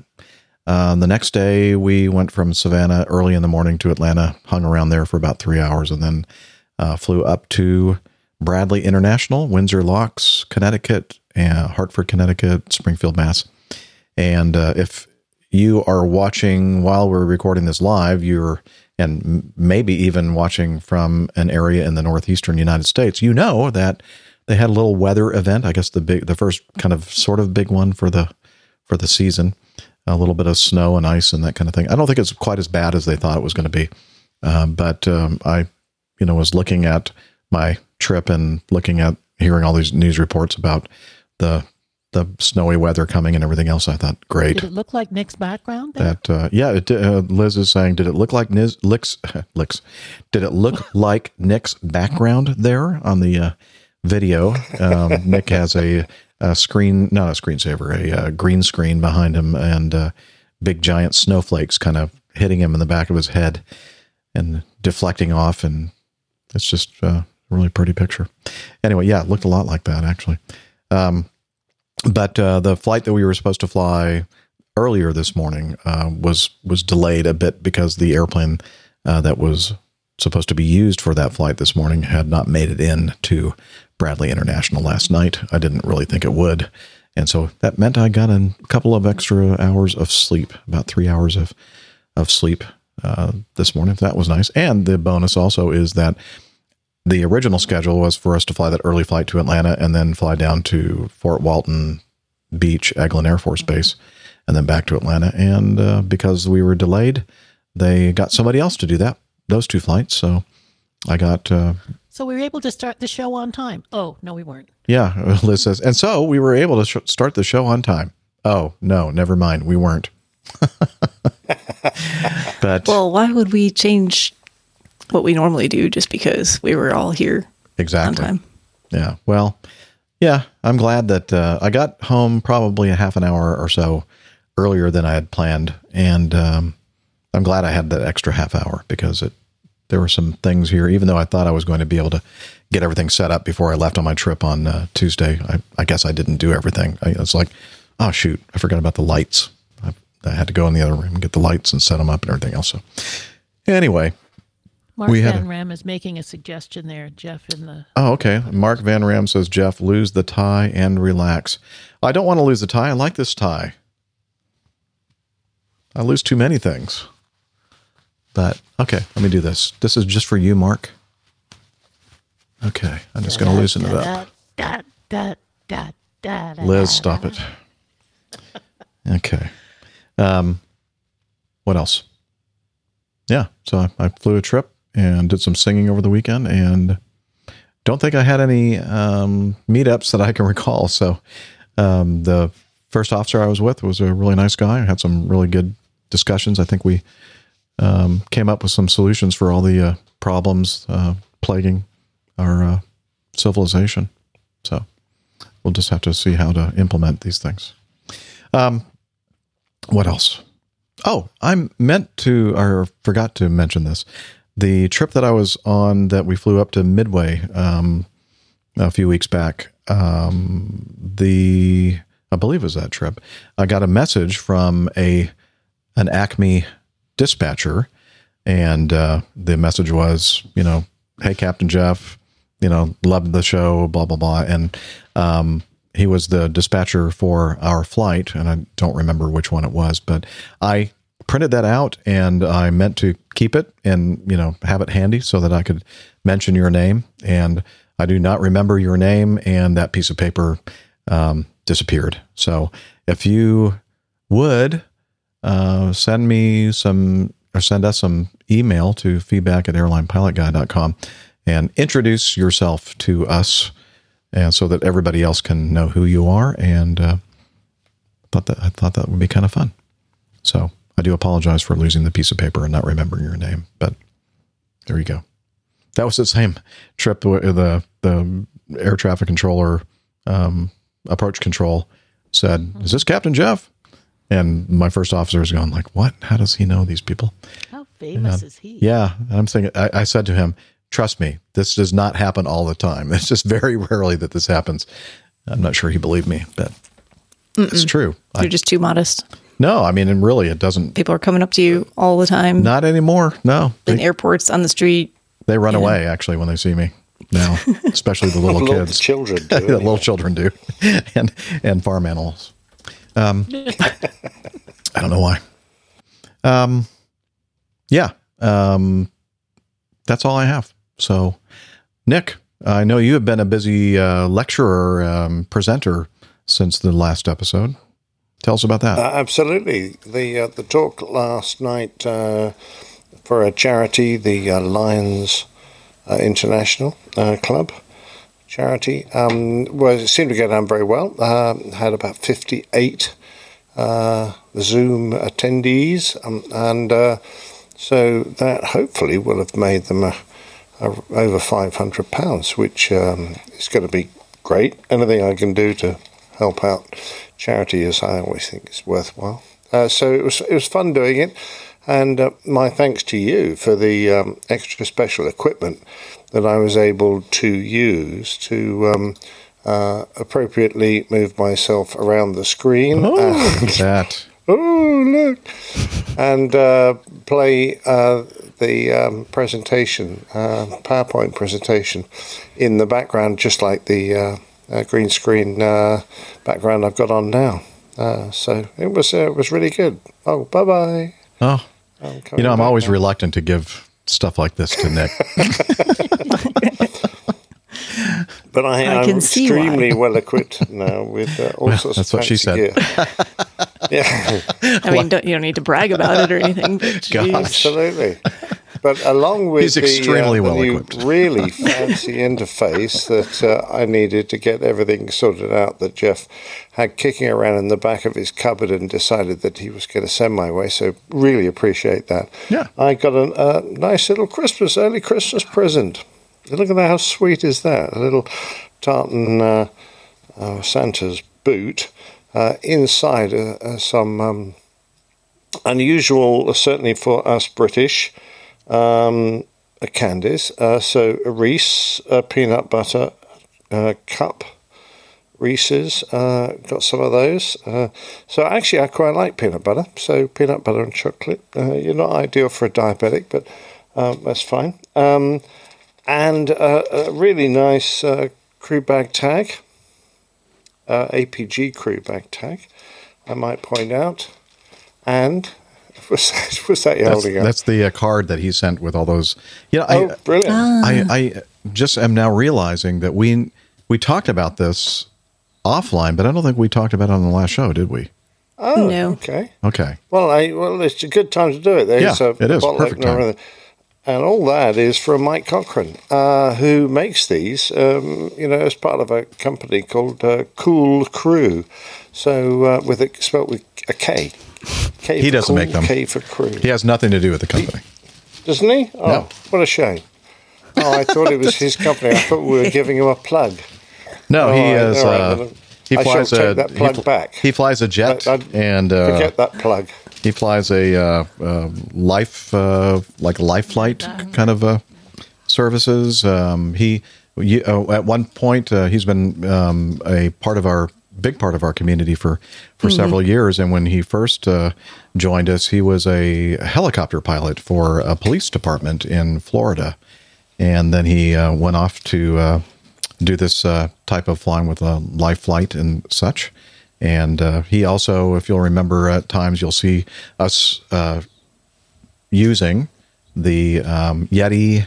Uh, what do you call those? Um, tumblers. tumblers? Yeah, the tum- the, the insulated tumblers. Oh, I use that Made all by the Yeti. time. Absolutely brilliant. Yep, he was the one that uh, got those for us. And uh, so this, yeah, this year. Oh, that's terribly generous. Oh, he is a very, very wonderful person. Anyway, I really like my APG crew tag, and uh, it's got all my information on the back. I'm crew number four, uh, so uh, I still feel quite close to the top. I'm not chief pilot yet, but uh, you know. Working your way up that seniority Yeah, list. working- climbing the slippery pole, uh, ho- hoping that uh, he'll the, the chief pilot will die soon. It'll get me one closer to the top. Is he talking about me? Um, I think so. Dang. Anyway, rude. Thanks very much indeed. After I Uh, gave and you all so those nice this things. came in this. All this lot came in uh, a package that Jeff sent me, uh, including this very fancy interface down there, which is just superb. Um, and in addition, now this is slightly embarrassing. It's a lovely book, a first edition, would you believe, of flying stories uh, by a guy called uh, Guy Gilpatrick's, uh, and I'm look, really looking forward to digging into this. Um, it's it's a reasonably uh, uh, historic uh, production, and I'm just trying to find the chapters here because I think it's rather interesting to uh, see the coverage. Uh, ah, come on, where's the Flying Stories Gil? Guy Gilpatrick's Flying Stories. Uh, copyright 1946. And here we go. So, um, he Yeah, covers all sorts uh, of eras of yes, I will, if you'll uh, remind me back again. Then, uh, one If I chapter, I, ca- or one story I can't wait to uh, look at is uh, the Great Whiskerino. So it's uh, I don't know whether it's uh, whiskers or whiskey, but that'll be a good one. Uh, the Wing Walker, the American Bar, the Long Grind. That's that sounds a bit risque. Um, the Flying Yahoo, um, Bird's Eye View, uh, the Devil-Headed. The Flying South. Yahoo, that's a, a chapter about us. Me specifically. Us, us or the search Stupid engine, one of the others. Anyway, um, embarrassingly, uh, the kind of person who sent this didn't give a- any reminders as to where it's come from. So if you were the very kind person that sent this to Jeff, and eventually it's got to me, then please remind us because uh, I'd very much like to give you a shout out on the show and personally thank you indeed because this sort of thing is very precious, and uh, I shall. Uh, treasure it and um, enjoy reading it. Yeah, So it came from a uh, uh, looks like a very small kind of boutique, uh, kind of uh, maybe a mom and pop style old used bookstore in I think Orange County, California, Southern California, I believe.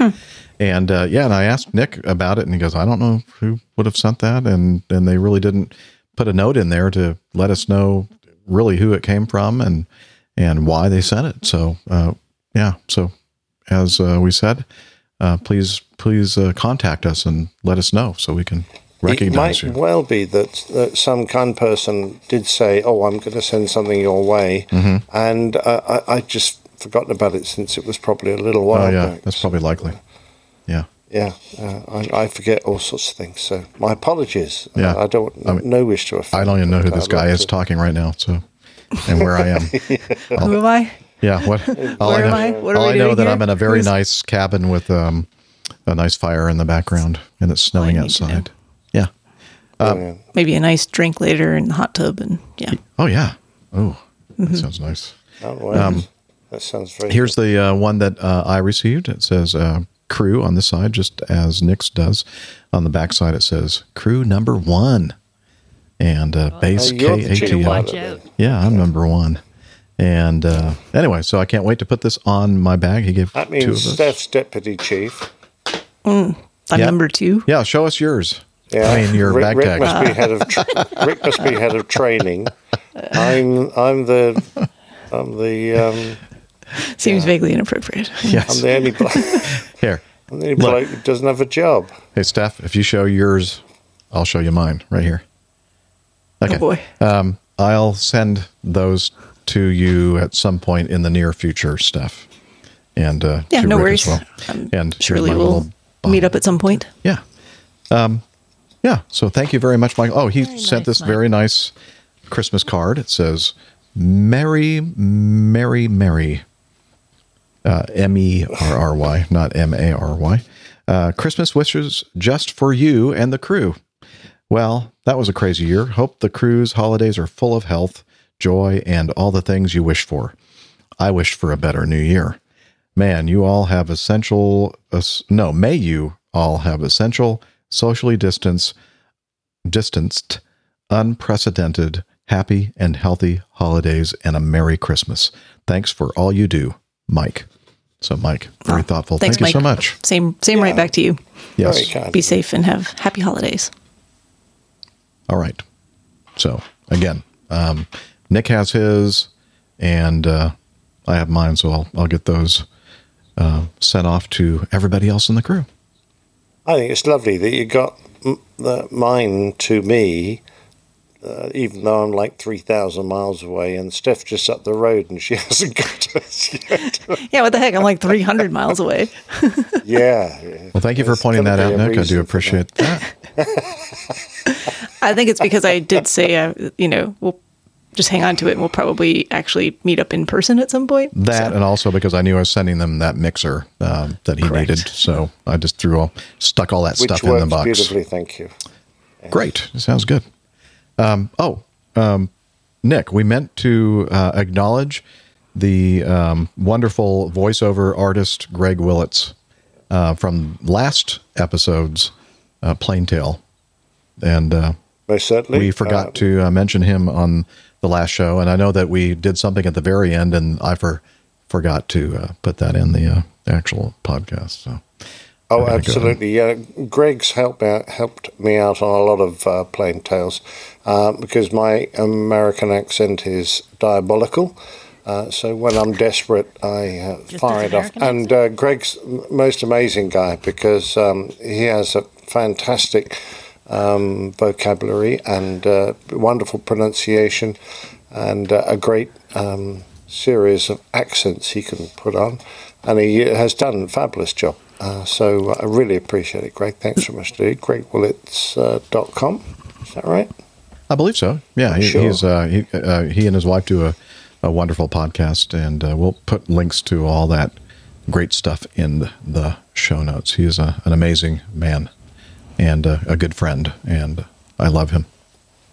Not in a romantic way, Okay. just to be clear. Greg, GregWillits.com, speaker, author, etc. I'm just going to leave that alone. Kind of a, you know, a, a, what is it called? It's a bromance platonic. kind of way. Bromance. Yeah. Yeah. hmm All right. So I'm not going to say anything else because I'm sure that I'm going to get in trouble. Um, and I won't say what Liz said after you said that you have a diabolical American accent. Well, now I will. She said, just the American accent? yeah, my Canadian accent is just about as bad. Okay. I think now it's time for me to hit a bumper, music bumper here. Let's see, where is it? Here we go. It's time for the Coffee Fund.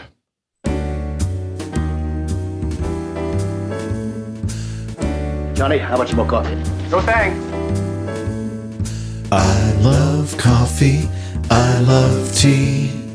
I love the APG community. Oops. Coffee and tea And the Java and me. A cup, a cup, a cup, a cup, a cup. All right. The Coffee Fund is your way to support our show, our endeavors financially.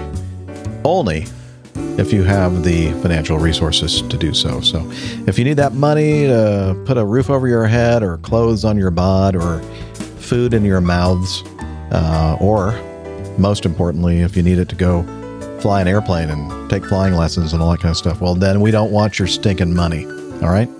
But if you have some extra coins laying around, uh, why don't you consider joining the Coffee Fund cadre? And you can do that by heading over to airlinepilotguy.com slash coffee. And since the last episode, we have a contributor via the Coffee Fund Classic Method, Mazuz Karim. And you'll note that he also was in last episode's acknowledgement of contributors. And uh, so he did, he did a double contribution this month. So thank you, Mazuz. And we also have something called Patreon. You can become a patron of the show. And since the last episode, we have a new patron, at least an executive level, perhaps even a senior executive patron. We're still working that out. And his um, nom de whatever they, how, do you say that? Plume. Uh, non de plume, Nom de plume. Uh, is Airbus driver. So I'm suspecting that he So it's Rick. flies the yeah oh yeah liz says it's probably rick. Rick you didn't have to sign up to be a patron. Uh, you can you know being a guest on the not guest a co-host uh, on the show is enough. But no it's, it's A not rick. we'd never suspect. yes that's true. Anyway uh, so if you want to join this great go- group of folks uh, head over to airlinepilotguy.com slash coffee and as we like to say, you'll be glad you did, and we will too. Honest.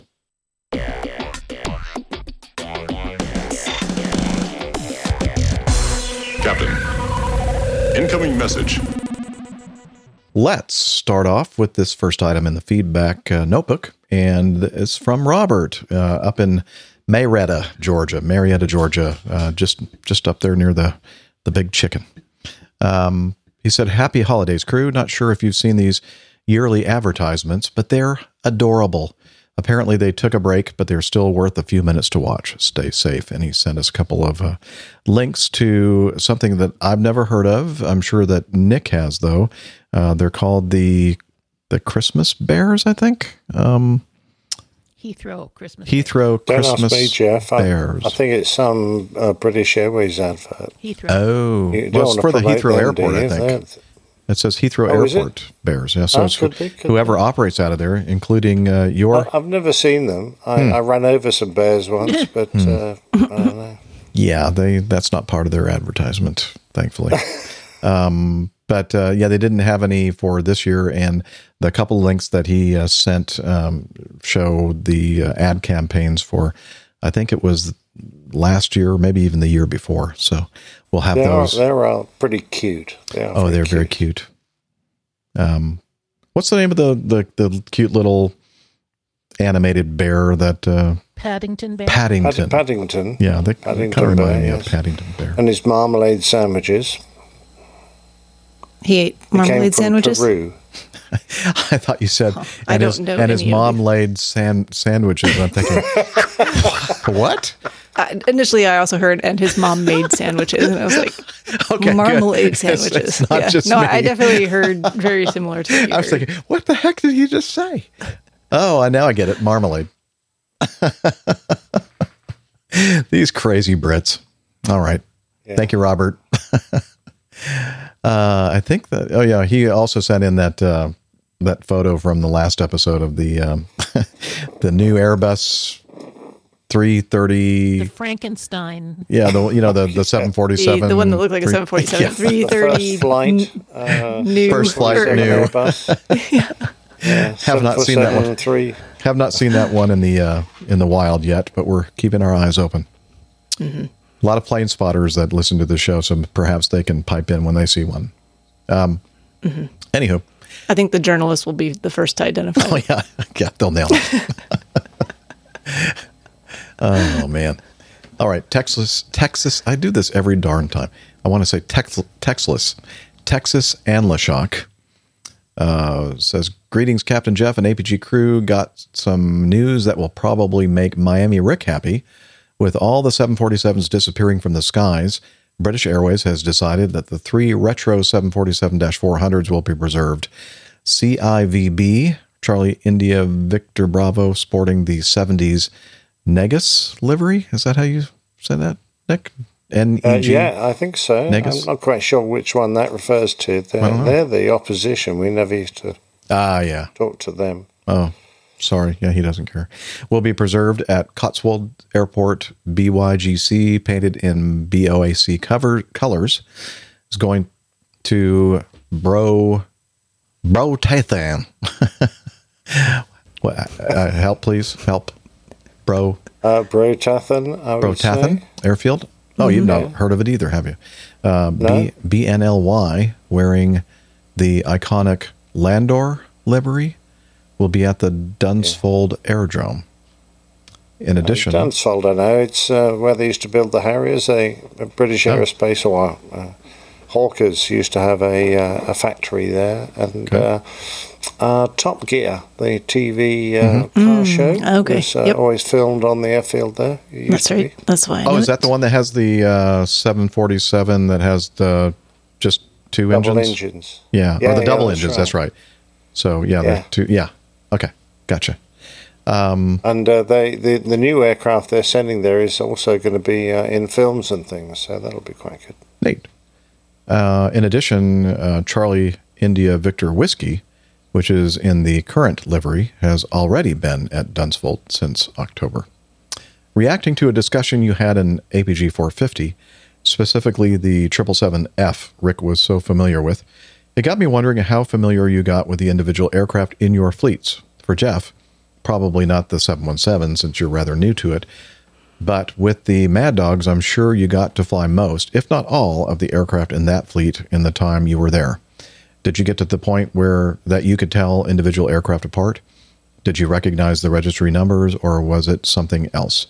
Uh, did you have favorites to fly, and were there some that you dreaded flying because they always had problems with them? Uh, the first question isn't really for Nick, since Virgin's planes are actually named, so it's pretty easy to tell them apart. I think he actually mentioned one of them, Bubbles, by name. Anyway, hope you all keep safe. As we head into the Christmas season, may you dodge any blizzards this year. Eh, not doing so well in that in that respect. Uh, this is the Texas and LaShock signing off. And so, um, uh, in my case, uh, Texas, um, the there were there were certain number you know I, we didn't have names as uh, the Virgin Fleet had, uh, but um, you know you'd recognize um, like ship 926 and ship 911 911 of course because when you looked at it you went ooh I don't know if I want to fly this one. Um, but uh, you know but uh, honestly they were almost identical. I mean there were there were times that one airplane might fly a little bit better than another but I never really made a mental note as to which ship number it was. You know, honestly, uh, but I'm pretty sure you're right that I I probably did fly every one of them at least a couple of times. Um, oh, speaking of the 717, he said you know probably not paying attention that much to individual aircraft, but remember the story I told you about the um, 717 that had the we- really weird stuff going on with the FMS? I Mm, have, yeah. Yeah. Yep, I have made a mental note of 9505. and guess what airplane I flew back from Bradley today? The same one. Yeah. I, I saw that. Didn't one. have the same issue with the no. FMS? No, it looked like every other FMS box on Fixed the it. 717. So, yeah, they Uh, have obviously must fixed have done it. a reload or something, did they? Yeah, they just turned it off, turned it back on again. yeah, maybe. Yeah. Control Alt Delete. I think that I wasn't holding my mouth No. exactly right when I did that. so uh, yeah, so they they got that thing fixed, which is a good thing. Um, Mhm. How about you, Nick? Are there any ones in particular that um, that you liked more than the other?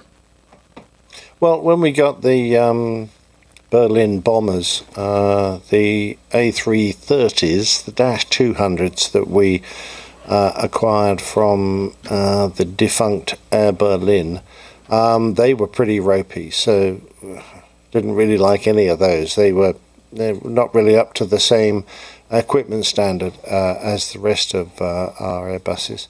But um, no. Um, they all they all flew beautifully. Uh, there really wasn't any way to tell them apart, and I guess that's part uh, of the characteristics of uh, an aircraft that is uh, truly fly-by-wire. Uh, you know, uh, the great thing is it, it will have no individual foibles. You won't have to uh, try and remember that it crabs or does this or um, you know has this uh, strange thing that it uh, it tends to do. Uh, some of them, as they got a bit older, used to get uh, a little have repeated snags. So there were a few that uh, you know you always uh, there was one of our aircraft that always seemed to throw flat problems up. Um, But no, generally speaking, uh, certainly when they were newer, they were all identical and lovely. Um, some of them were in slightly different fits and uh, color schemes, uh, but that was just you know the way the company was because it took some time sometimes for the new paint jobs to get through the entire fleet. Um, but no, not really. Not like our fleet where it's three completely different aircraft and the trick is to fly all three of them in one day. Oh, yeah, that, that must be difficult to do, Steph. I mean, they're they're not even Sometimes. not like They're di- not even they're not even the they're same. completely different airplanes. aircraft. Yeah. No. It's a Twin Otter and a Caravan and a Cessna 182. Does it it's ever only happened once where I've actually flown all three. does it ever in the same catch day. you off? You know, off guard at all? Um, No, you No? just take a minute and go, okay, this is the aircraft we're in. Here's what we're doing. Okay. Talk yourself through it for a minute. hmm Yeah, it's interesting you mentioned that, Steph, because uh, of course the flight decks on all our aircraft were pretty much identical. Uh, if you were in a 330, about the only way you could really tell uh, at first glance was to count the number of throttles. Um, so the company got in the habit of uh, making uh, differences cards, with laminated cards, very basic but very sim- and simple, uh, down by your leg. So when we first got on board, the first thing we'd do is pull out the card and go, right, we're on an A340 300 today or a Mhm. 600, and let's just run through the differences. We'd remind ourselves of the weight differences, the engine differences, and speed uh, changes that might, limitations, all that kind of stuff. Um, Yeah, and Kind of the but, same uh, thing. Unfortunately, they're yeah, all different enough that your brain kind of switches. It's not that I was going to say uh, slight our problem was that the flight decks were nearly identical. But of Mhm. course, if you're climbing into a different airplane and everything looks differently, Yeah. then hopefully that cues you as to uh, And it- it which does. one you're in. Yep. Did you say something about cards? no. thought somebody did. I think Nick said mentioned the word Yeah, card. I, said thought. we had Oh, the card, the the cards, differences cards Differences cards, yeah. Yeah. Well, that just reminded me of something. triggered something in Jeff's brain. Yeah, Yes. just trying to play snap with some cards. Is that what you're doing? Let's see. You ever played 52 card pickup? Yes, My I favorite have. game for other people to play. That never gets never gets old. Um, You know what? Is it I'm going to save this for the next show. So, okay? yeah.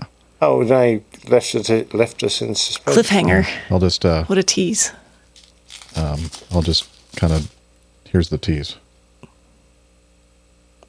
Ooh, Okay. cards. Definitely cards. Ooh. 16 inches, huh? Okay. Um, let's see. Hey, you said it first, or someone else said it first. Yeah, that's true. It was me. That's true. That's true. All right. Um, thank you, Texas and LaShock. Great question. And uh, thanks for letting us know where some of those Legacy 7.4s are. Um, let's see. Oh, I see in the chat room Ahmad uh, Dan Hamadou from uh, Nigeria, I believe, is with us on our, our live in our live audience. Hello, how are you doing? Hope you're He's doing on his well. way to. It's past his bedtime, so Oh yeah, I would imagine. Yeah, Mhm. it's pretty late over there. I would imagine. Yeah. Take care. Good to see you. Yeah, good to see you. Glad you made it to the uh, to the live show. Okay, um, item three, Kiwi Al. Now we have Captain Al in the UK, but this is Kiwi Al. Mm, Um, see now, Captain Al, Kiwi Al, not so different sounding.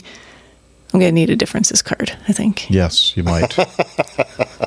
Some quick feedback on APG 450 and the discussion on the aircraft designation for the 747 involved in the Krabi landing in Hong Kong. The aircraft was a factory fresh 747 400F and it was supplied to Atlas as a 747 47 Uniform Foxtrot UF, with the 7U being the code assigned to Atlas and, you guessed it, F for freighter. Very interesting. Hmm. Now the mystery is solved. Uh, by way of example, Air New Zealand's 747 400s were all 747 419s, and its 777 300s are all 777 319s. Uh, Acme also has um, a similar sort of uh, designation that um, Boeing uses to differentiate uh, airplanes that were made specifically for a particular airline. I just don't remember what the number is now offhand, but trust me, there is one. Um, Boeing stopped using this naming convention with the 787s. Uh, keep my ears filled with the news, views, and banter that I so love and enjoy on my walk to and from work. Cheers, Kiwi Al. Great to hear from you, Kiwi Al. And thanks for uh, setting us straight about the uh, 747 47 Uniform Foxtrot. We'll have to uh, convey that to Rick, who is not yet with Mhm. us, but Nope. hopefully we'll join soon. Okay. Um, next one here. Uh oh. I think we've uh, started a modeling war, and we're talking airplane models. Uh, Darren writes in Hi, guys. Hope you're doing well. Um, a few episodes back, the Flying Kiwi sent in some feedback where he showed us his excellent model of the F4. Well, I can't allow myself to be outdone, so he inspired me to step up my game on the F 14. On another note, and I don't want to jinx anything here, but I'm right on the verge of accepting a job offer with a Part 135 charter operator in California, which would draw a close to this long unemployment stretch.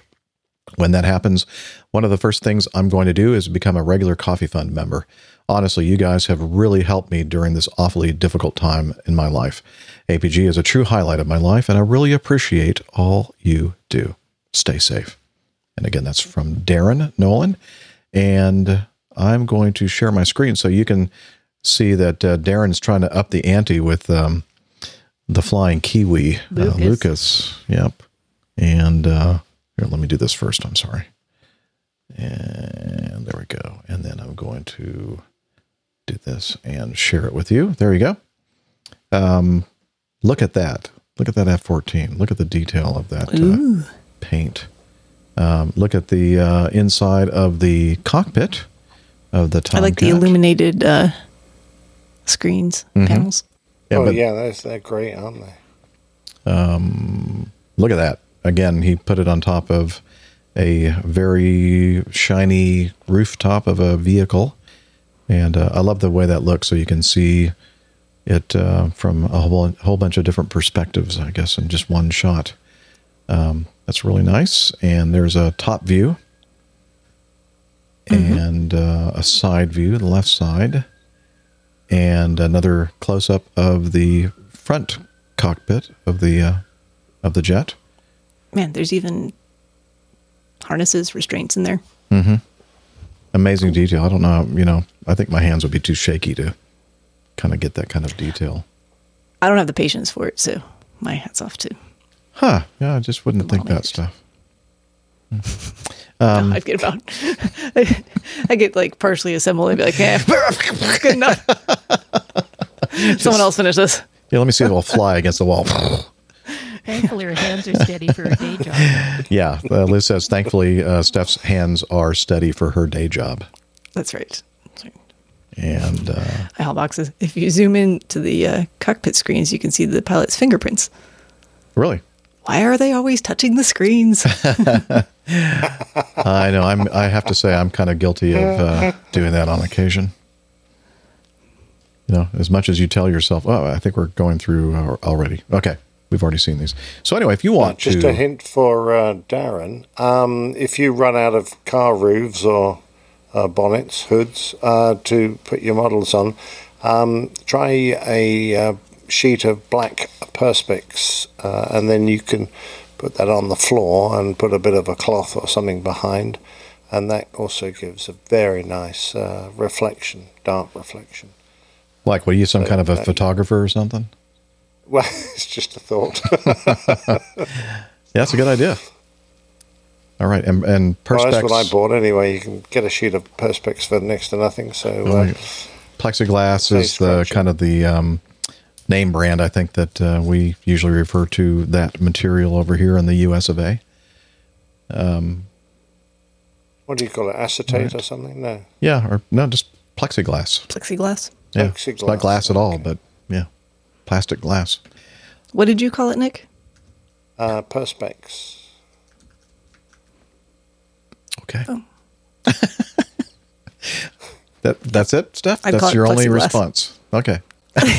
No, I was trying to figure out how to spell it so I could Google it. Oh, It's a solid, transparent plastic made of polymethyl methacrylate.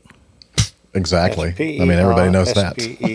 You can unshare your screen there, Jeff. It's it's oh, um, thank you. I unshare my screen there, Jeffrey. All right. Um, very good. Now we're going to take a break from the feedback and get to the best part of the show. You all know. Come on, join me in saying what it is. The plain tales. Plain Tales. Yes. And take it away, old curmudgeon. The Old Pilot's Plain Tales. RAF Form 414, Volume 8. It's starting to look its age. It's frayed at the edges, wrinkled, and has bits that might fall off. No, not me, my venerable old Royal Air Force logbook. So before it comes apart completely, I think it might be time to punish you again with a few more stories from its pages. I left you last time after the tale of my embarrassing missile firing debrief, which had brought me back down to earth from the euphoria of launching a rocket powered telegraph pole with quite a bang. I didn't have much of a career to ruin, so at that point, no damage done. The year was 1980, and I was on my first tour of duty with Number 43 Squadron flying the marvelous F 4 Phantom, but then you know that. After the excitement of my first firing, it was back to the more important but rather tedious training that we regularly undertook, such as electronic countermeasures. Since our ability to strike terror into the hearts of bomber pilots everywhere depended a great deal on the capability of the enormous air intercept radar that wagged away in the Phantom's nose, a common tactic of theirs was to cheat and try to jam it. We would level the playing field by devising tactics to counter their dishonesty, but one aircraft I flew against left me amazed. United States Air Force EC 130. This American Special Forces transport was designed for nighttime skullduggery, when they would drop their cargo of ninja assassins whilst protecting themselves by jamming the hell out of any and every radar threat. So Budgie and I eagerly roared off over the North Sea on a mission to search out this special Fat Albert with all its extra lumps, bumps, and sticky out bits.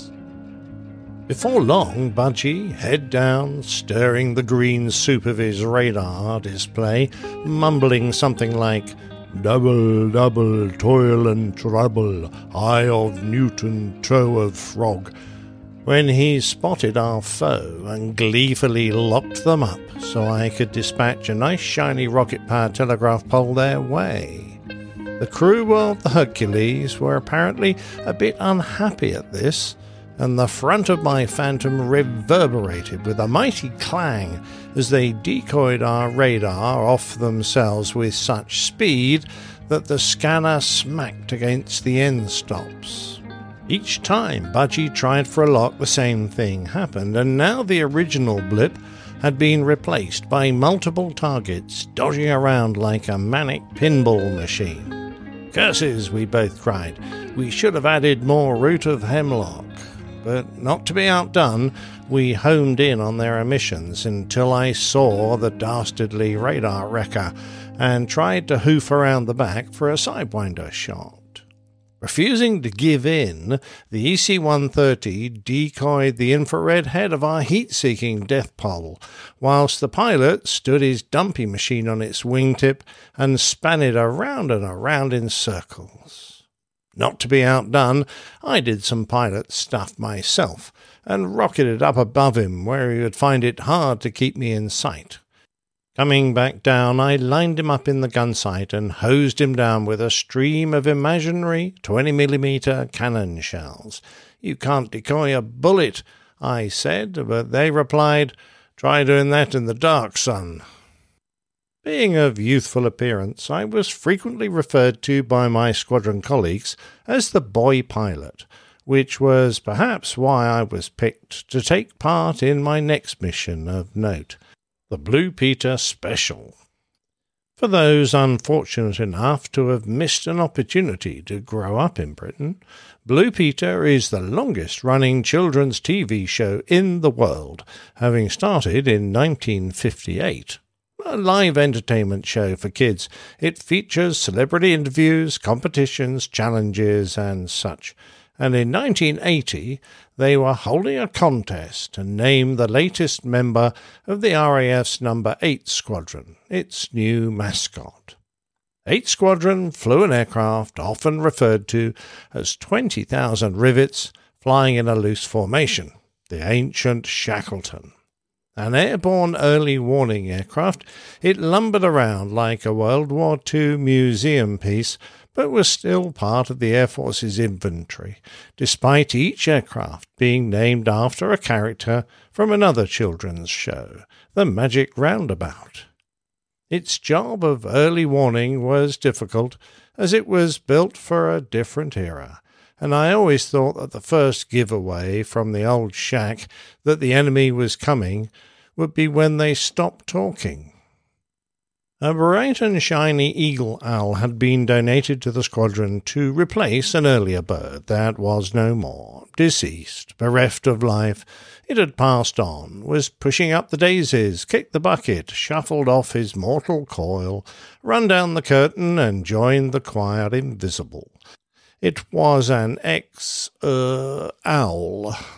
The BBC, in its wisdom, had decided to film the oil dripping Shackletons and even get their presenters up for a mission controlling fighters. Enter 43 Squadron from stage left with a pair of phantoms.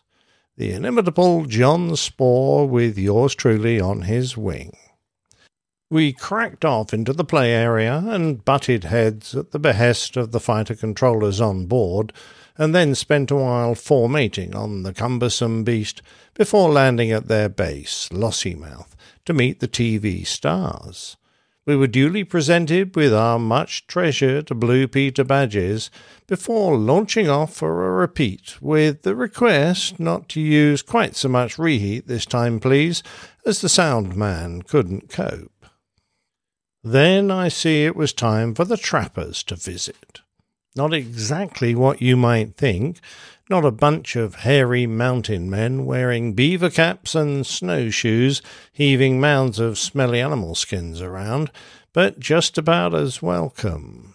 Our trappers came from the Phantom Operational Conversion Unit and were a bunch of standards instructors who flew with a bunch of us to see if our Squadron QFI was being lazy or not. They bought up their own two sticker, an OCU aircraft with controls in the rear cockpit, put us in the front, and ran us through our paces. I think I did okay in the air, but on the oral test afterwards I was embarrassingly short of technical knowledge and my understanding of the Phantom's limitations was unacceptably limited. As a punishment, I was given the task of presenting a lecture on the Phantom's limitations to the whole squadron on the next Friday ground training day. Apparently, I showed some flair for standing up in front of people and gained some kudos from the boys by handing out edible treats for correct answers and ensuring that the junior chaps got easy questions like how many crew does an F4 hold? and giving impossible ones to all the executives like how many bleed air holes are there in the intake ramp? Actually, in the region of 12,500. I wish I hadn't done quite so well at this task, as I might have marked my card with the boss, who obviously held a grudge, and ensure that my next posting was to be a flying instructor. The QRA count of launches was mounting, and so was my count of live intercepts against the beast from the east, the Soviet bear. The two I intercepted with Budgie on the last day of March put my tally at twenty, and by now I was a proud member of the Ten Bear Club twice over. We had another training session with the USAF Aggressor F5 squadron out of Alconbury, this time two versus two setups, with me as a wingman with a more experienced pilot. Then, as the summer progressed, it was again time to head for Cyprus and our annual six weeks in the sun, called the Armament Practice Camp. This time I was given an aircraft to take out and spent five hours forty minutes strapped to my Phantom whilst we tanked our way out the two and a half thousand miles to the little island in the Mediterranean. This was a time of political wrangling and dispute, particularly between the Greeks and the Turks, after the Cypriot War only a few years earlier, when Turkey had invaded the island. It was now divided into two, with the Greeks and our military bases to the south, and the Turkish sector to the north, with a UN peacekeeping force in between. To make things easier for everyone, we navigated our way down the Med along the lines of individual countries' airspace boundaries, not speaking to anyone. Our time in the sun was as gorgeous as usual, and our partying interspersed only occasionally by flying, which, apart from the gunnery, included a fly past of the headquarters at Episcopi for the Queen's birthday celebrations there, and a mini Macex. This little exercise was for the benefit of our naval chums, who were floating past Cyprus at the time we mounted an attack on the fleet in pairs, with one Phantom acting as a bomber and the other as a missile fired at the ships. I was the missile, which had the added bonus of being given carte blanche to buzz the RN boats. As I belted in at around 600 knots, I pretended to be a very good missile by diving down to sea level and running as low as I could. Spying a suitably sized boat, I rattled past at deck height, thoroughly enjoying myself, but noticing how difficult it had been to get down to the height of the deck. After landing, I grabbed a copy of Jane's All the World's Paddle Ships and looked the boat up. It seems I had picked a frigate, not all that big, and the deck was actually only thirty feet above the waterline. Ah, that explained things, and I went away feeling suitably chastened. It might have been a good idea to have checked before the mission. Still, the Navy came close enough to shore for us to pay them a visit, and we duly sat in their wardroom, being introduced to their habit of saluting poop decks and their special beer. I recall that it had lots of X's in its name, and after a few pints, I had similar X's in my eyes. Good stuff, chaps. When it came time to head back home, I was again given one of our F4s to fly and we set off in a four-ship with me last to roll. It was a pair's takeoff, so after the first pair rolled, we took to the runway and I parked on the wing of my leader. He wound a finger in the air, so I powered up those mighty Rolls Royce Speys and checked the gauges. All good. So when my lead pilot nodded his head, I released the brakes and went to full dry power. A second signal, and we both engaged reheat.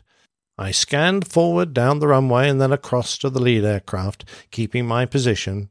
With the stick hard back, as the nose came up, it was just a matter of checking forward a little and then letting the aircraft leave the ground. Airborne and another signal for gear up. I looked in for half a second to find the big gear knob, and then, on the nod of his head, I whipped it up, and my hand was back onto the throttles to keep in position. But there was a bit of a problem. With full reheat, I was dropping back, and I couldn't hear the usual thumping of the undercarriage settling into the wheel wells. A quick glance, and I could see that the gear lever was up, but the indication still showed three little wheels. The gear was still down, and with all that drag, I couldn't keep up. And what's more, I needed to keep the speed below 250 knots, the gear limiting speed. We pulled away and watched the other three aircraft continue to climb. They had a tanker to meet, so they weren't going to hang around for me. Andy in the back seat and I ran through the checklist and tried a few suggestions from the duty pilot, but there was nothing for it. I needed to get back on the ground. Once on the ground, I double checked that there were no locks left in the undercarriage. The engineers went to work, and then it was time to try again. We had tagged on to the final formation to go, so if it didn't work this time, we'd be stuck in Akrotiri. Off we went, and the crash of the nose wheel hitting the top of the bay with its usual thump was very satisfying, and I settled down to another five hours and fifty minutes of tedium and tanking. Back into the not so sunny Scotland, and in between QRA scrambles, I see us taking on Jaguars, F 104s, F 111s, and Harriers, all very exciting. And up in the highlands of northern Scotland, there was no better flying than hunting down our prey amongst the lochs, glens, and mountains of that remote and severe countryside that was on our doorstep. Burners lit, we would hammer around the granite cliffs that soared upwards to the peaks of An Teallach, the Mamores and Grey Corries, and Ben Nevis itself, and then burst out over the flat plains and the great lakes like Loch Nanclar, which we Sassenachs had dubbed Pork Chop Lake. It wasn't all fun, though. Before long, September had arrived, and although I nabbed another couple of bears for my birthday, we were soon into exercise teamwork a joint maritime NATO exercise way out over the Atlantic. 25 hours in just five flights, and a long way out over the ocean with little trade for us to play with. Akin to just drilling holes in the sky for the sake of it, but something I'd have to get used to in years to come. Just no coffee to keep us going, and little opportunity to seek relief of any kind. Should our bladders get the best of us, we had but one option the RAF Piddle Pack, formerly known as Bag Crew Relief. It was a sturdy plastic bag with a longish neck and a dried out sponge inside. Having decided that it was impossible to carry on, it was quite a palaver to use. First, we had to engage our rudimentary autopilot and then make the ejector seat handle between our legs safe as there would be a lot of activity down in that area. After unbuckling, there was a strap that ran right down the front of the groin that needed moving. We would start to delve inside layer after layer of protective clothing. This began with the immersion suit, a thick and unbending flight suit that became more or less waterproof after immersion in the sea. To get at the groin, there was a zip and a Velcro strip, beneath which was a long rolled up tube. Unrolling it was only the first job, as beneath it was a thick Acrilan pile onesie, and then underneath that the waistband of the G suit, uh, through the Y of our long johns, and then the final personal underclothing of whatever style was preferred.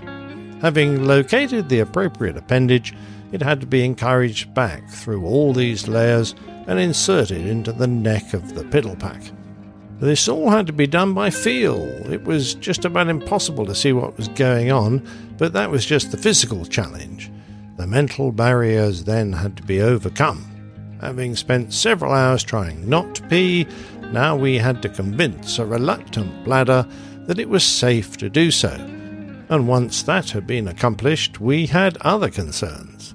The bladder can hold a lot, and assuming the bag was big enough, we then had the problem of where to stow it. There was no approved pea storage built into the Phantom cockpit. Still, the pilot's difficulties were small when compared to those of a navigator. If they were sensible, they wouldn't let us know, but should they ask for a smooth ride so that they could pee, that was usually the last thing they got. Peeing upside down was a challenge that defeated most backseaters.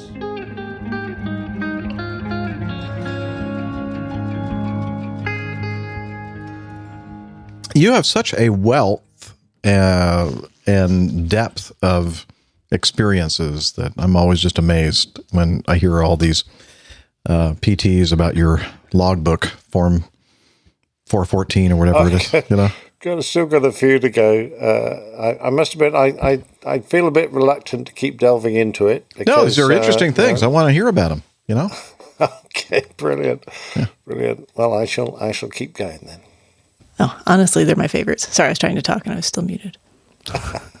yeah. We're, let me mute you again then. No, I'm just kidding. Oh, oh, oh.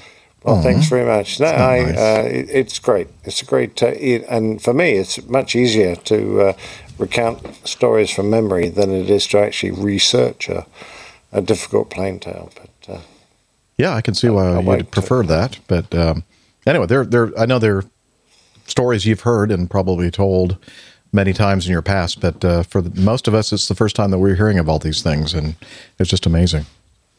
Amazing. appreciate it. hmm All right. And what was that, Blue Peters? That means something entirely different over here. Blue, Okay. blue okay, no, you can't leave it there because uh, uh, a blue Peter is uh, actually a naval flag. But uh, so, what is it in the? Oh, no, it's not. Nothing. Uh, we need to continue with our feedback. I'm going to look it up now. and no better time than to uh, start off with some audio feedback from our good friend and uh, prominent APG community member, Glenn from Down Under. What in, uh, does blue Kiwi Peter land. mean in America? Shh. You're still your your your microphone's still on, Nick. So, shh. I know. Okay. Here we go. G'day, Captain Jeff, Captain Nick, Captain Rick, and Dr. Steph. It's Glenn here from New Zealand. I just had a thought. All your names only have four letters, just like my name has four letters. Uh, isn't that a good thing? Anyway, sorry, I just what was there. Um, hey, I was listening to Max Trescott's inter- very interesting av- aviation news talk uh, podcast with my very good friend Rob Mark, I've known for many years, and he was saying about they were talking about go rounds and how pra- pilots don't seem to practice go rounds. I mean, it's such a thing that save your life. I mean, literally save your life. I mean, a number of pilots have died and taken their passengers and crew and everyone else with them by not doing a go around properly. You know, so he said he talked to an airline pilot. Said they, they just don't practice go arounds. I mean, why not? Why don't they practice go arounds? And do you guys practice go arounds when you do your check rides every year in the simulator? Just a just an interesting thought that came up from his uh, uh, fine podcast. Um, yeah, so that's about it, really. Um, Merry Christmas and a Happy New Year. If I didn't get a chance to say this before, I'll probably it's probably the last if I'm doing more feedback this year. Anyway, uh, that's about it. Talons Douglas, uh, Glenn out. Thanks, Glenn. Um, not sure how you're spelling Steph, but uh, I guess S T E F maybe. S T E F would only have four letters, but Yeah. my name has a PH, so it's actually five. Sorry to ruin the uh, I thought it was symmetry and PhD. balance. Huh? I thought it was a PhD. Well, No, not that either. piled high and deep. That's for sure. That's right. That's right. Um, so, Glenn, always always great to hear from you. In fact, we're going to hear from him again um, if we have time on Mm-hmm. today's episode. But um, so I think he said I, it was hard for me to understand exactly, but he said something about he had heard on this other podcast about that prop. Was he saying prop pilots didn't practice go arounds? Is that what? I thought he said airline pilots. Well, no, he at the, after that he did. He's he, was talking about um, uh, Max or not Max. Um, the uh, Yeah, Max Trescott. yeah, Max. Tre- oh, yeah, it is Max. Okay, talks. Max Trescott's uh, pl- Podcast. Uh, podcast, and uh, so I'm thinking that maybe they were talking about general aviation, and maybe you said props. I, I can't understand that darn Kiwi accent apparently, um, but um yeah, airline. I don't know what airline pilot he was talking to. But it seems like that's all we do when we're in the simulator is practice go God, arounds. yes, non-stop, It's like, non-stop go around. Stop the go around. it's because you know we don't. All Really, right, go around. Yeah, okay. Uh, you know, it's because we we don't normally do them that often in in the real world, and so that's why we take the opportunity to do a whole bunch of them, more than we want, in the simulator. So Well, and that's the reason to practice them, yes, so you can execute them correctly, and it feels like a normal procedure right. if you need to. That is so true. Absolutely. And of course, the instructors uh, prefer them because if you do a full stop landing in the simulator, they've got to reset everything to get you in a position where you point. can do your next takeoff.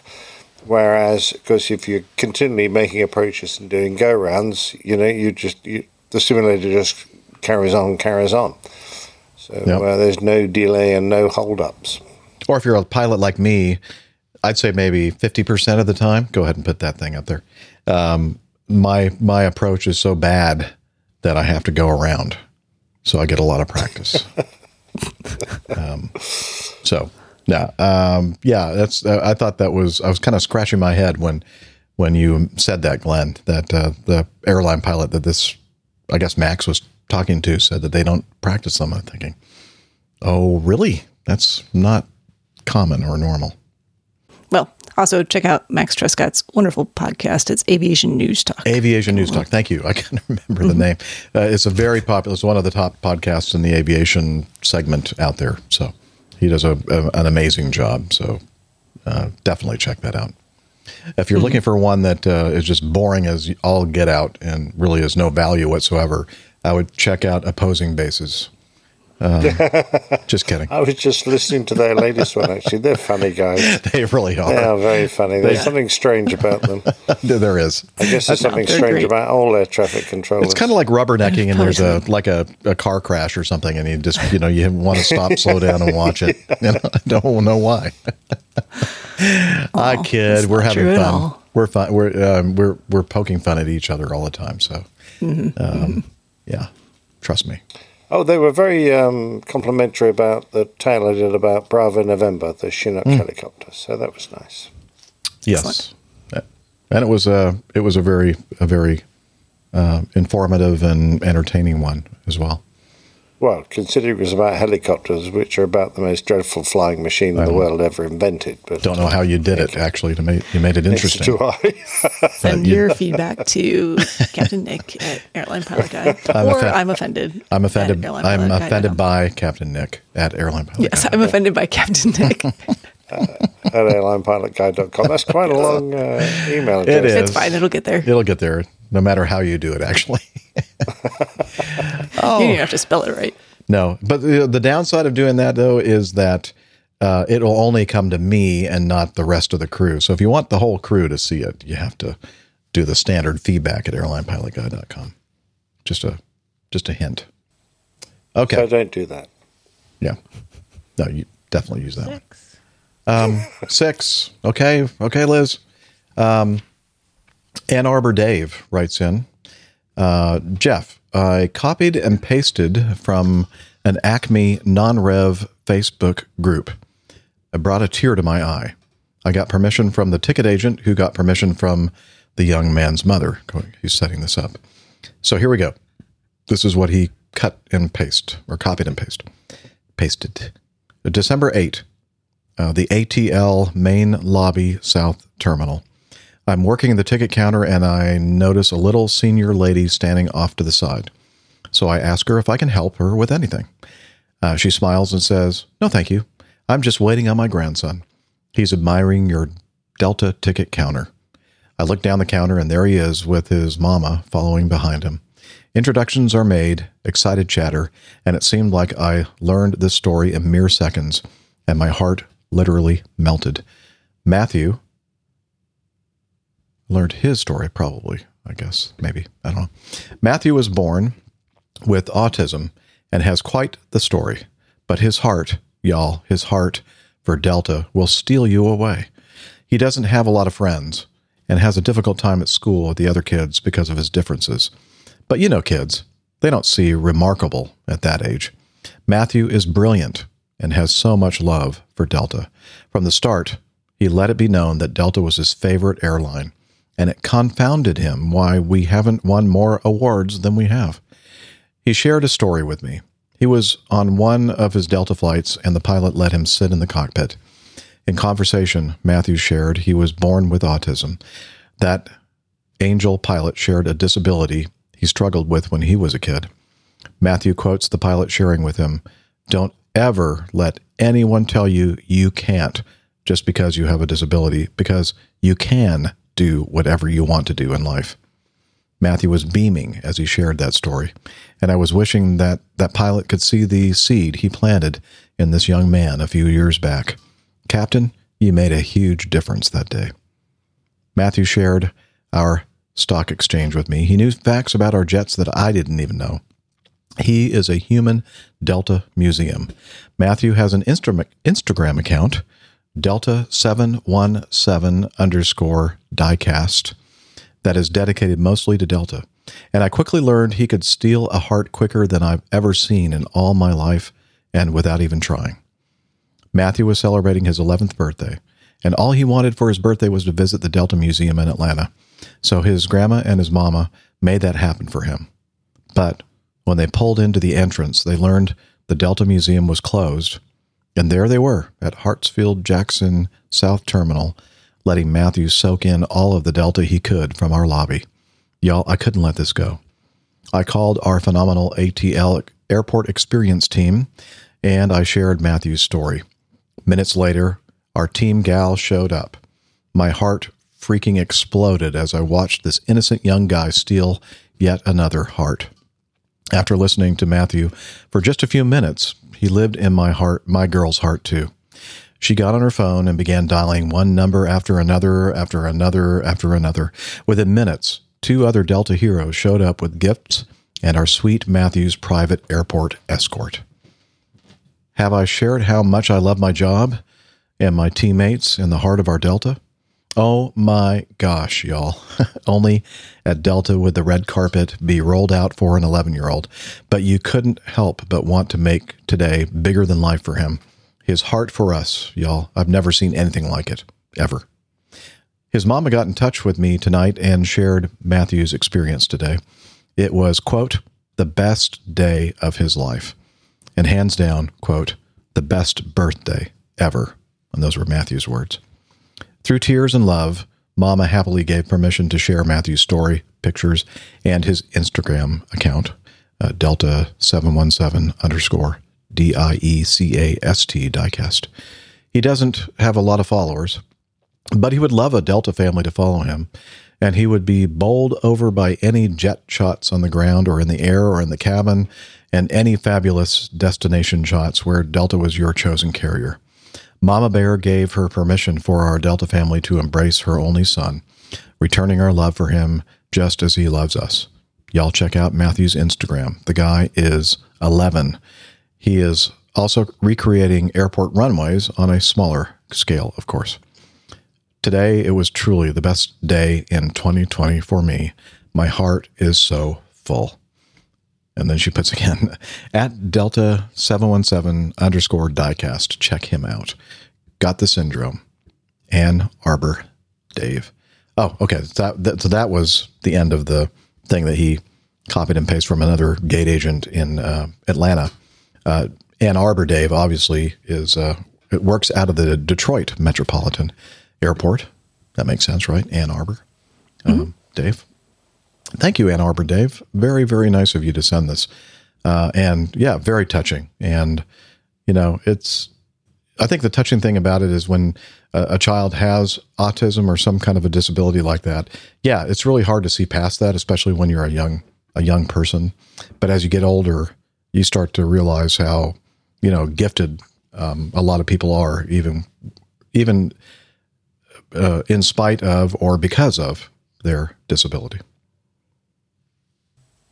Yeah, I agree. And definitely the year where we need these feel good stories. So nice to see that people, despite challenging years for themselves, can recognize um, ways to give back and make someone else happy. Yes. I think it's great that people uh, who are often very busy uh, just manage to give some time um, to someone they immediately recognize as uh, in need of some love and being a, a very special person. So, um, hats off to the, the Delta folk for uh, doing all that. That's And- brilliant. And it also goes to show you that so, sometimes seemingly innocent, unimportant to us things that we do or say to somebody really make a, a big impact on them or can. So, Absolutely. Yep. very good. Thank you very much, Dave, for sending that in. Appreciate that. Um, Magnus writes, uh, Hello, APG crew. Thanks, as usual, for a great podcast. Regarding the feedback about home flight simulators, this summer, Microsoft released their new flight simulator. Microsoft Flight Simulator 2020 sets a new standard for home flight simulators. Add yoke, rudder pedals, and a throttle, and you have a really fun setup. And he put us or gave us a bunch of uh, of links to uh, check out. Um, one of them was the uh, the uh, yoke and rudder um, controls that you can get. Some of these things are not cheap at all. I mean, you it's quite an I was gonna say I just pulled up the link. It's uh, yeah, it's a little pricey, but if that's Mind um, you, they got force feedback and all sorts of stuff. So, Yeah, I if you wanna make it uh, if, realistic. if you want to take full advantage of uh, Microsoft Flight Sim and all that it can offer, you need an equivalent uh, piece of hardware. Yeah. And I think the, the throttle quadrant actually was pretty sophisticated looking too, but it wasn't quite as expensive as the uh, as that first one was with the uh, force feedback yoke. Um, he also co- included a link to the official pre-order launch trailer uh, from from Microsoft, and I do believe uh, I do believe that I have that all set up. We can listen to a, or yeah, listen. And if you're watching the video, you can watch a little bit of this if you haven't already seen it. Uh, I suspect that a lot of people that uh, listen to our show probably already have, but let's uh, go ahead and play a little bit of it, and hopefully we won't get in trouble from from YouTube or Microsoft.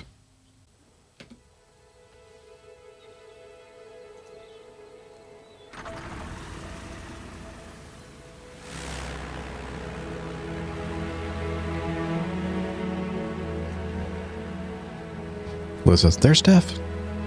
hmm Well, when's she going to jump out? That's a caravan cub? right there, right? that was a caravan. Yeah. It's amazing detail on these. Mm-hmm.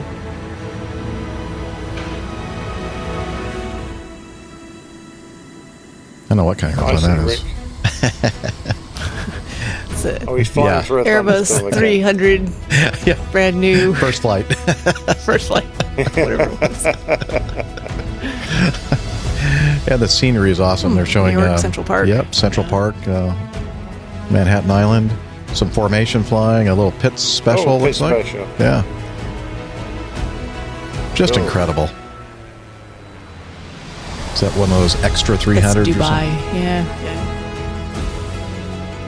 Just incredible. Uh, the the amount of detail. Oh, look at the detail on that gear coming down. Yep. Here it goes Rick. Wow. That's pretty impressive. Here's that new Airbus 330. There it is. It's a Berlin bomber. Very well done. I love the music too. Inspirational music too.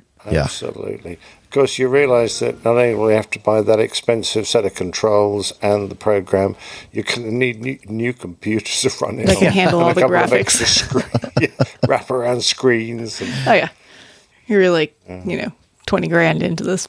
By but actually, finish it's it. worth it. I, yeah, I, if you if you if you're not going to be a a a pilot and don't want to spend your money that way, I can't think of anything better than. Uh, Getting Flight Simulator and immersing yourself in it. It looks fantastic. Yeah, I agree.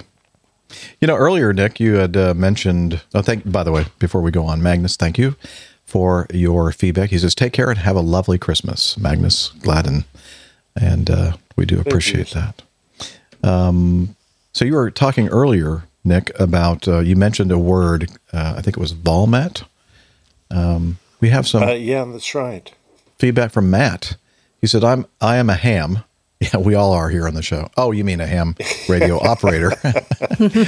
so I often find myself scanning through the HF, the high frequency bands. I often come across the VOLMET, vol met weather frequencies during these scans.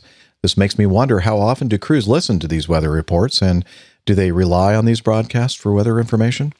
Has newer technology made these broadcasts ob- obsolete? Yes. I've included a recording from the Trenton, Canada station for your listening pleasure. He put in parentheses, I mean, uh, in quotations, pleasure, because it's kind of hard to listen to uh, high frequency radio at times. You'll you'll see why here. Let's let's take a listen. Break. Ottawa, Ottawa, time 1000 Zulu, wind 290 at 10, visibility 15, few clouds at 900, ceiling 3600 broken, 5000 broken, temperature 1, dew point minus 2, altimeter 2987. Break.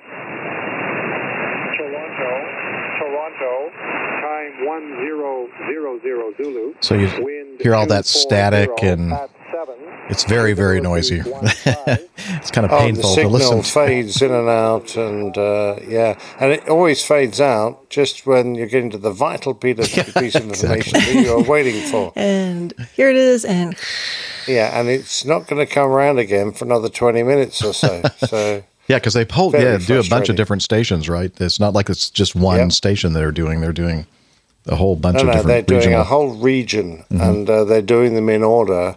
Uh, you can you can get them from your flight documents as to what the frequency is, etc.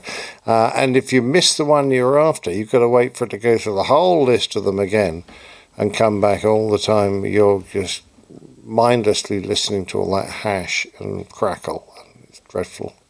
now we listen to.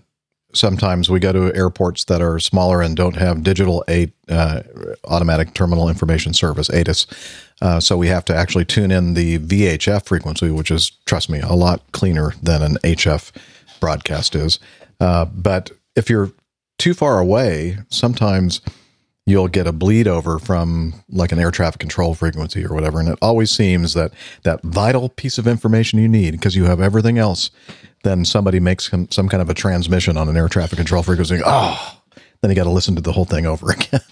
it's not quite so bad as the Volmet uh, thing where, you know, you're, they're covering a whole bunch of different uh, airports, but Well, w- whenever I was a first officer, you know, in those early days, uh, trying to get that, and because company was always very stingy and they never wanted us to use uh, our uh, information, get the uh, weather through the um, the printer, Mhm. uh, which would cost money. Every character that you uh, downloaded.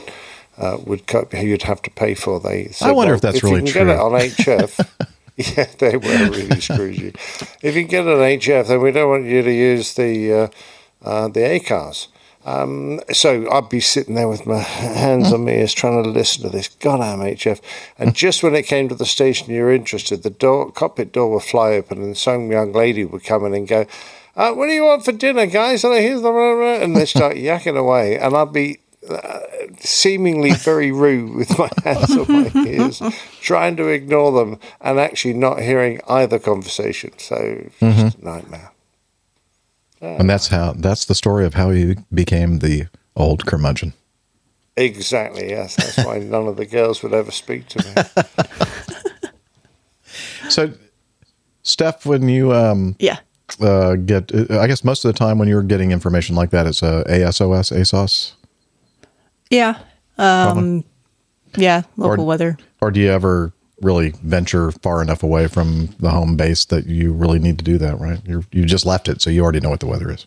Exactly. Yeah, Okay. usually we're very well familiar with what the weather actually is because we've been look looking at it the in window. great detail. Yeah, just look out the plan, window. jump run, and Yeah. everything else, and we know the winds all the way up to you know about fourteen thousand feet and everything else. Yeah, that really doesn't apply to you then, I guess. Mm-mm. But but speaking of uh, just the local CTAF frequency, when you do get up relatively high and you're trying to make radio calls for parachute jumpers and whatnot, it's almost impossible to get a word in edgewise because you're hearing everything from like a 200 nautical mile radius. Like we hear people from Florida and like out on the coast and, and Georgia and all kinds of things.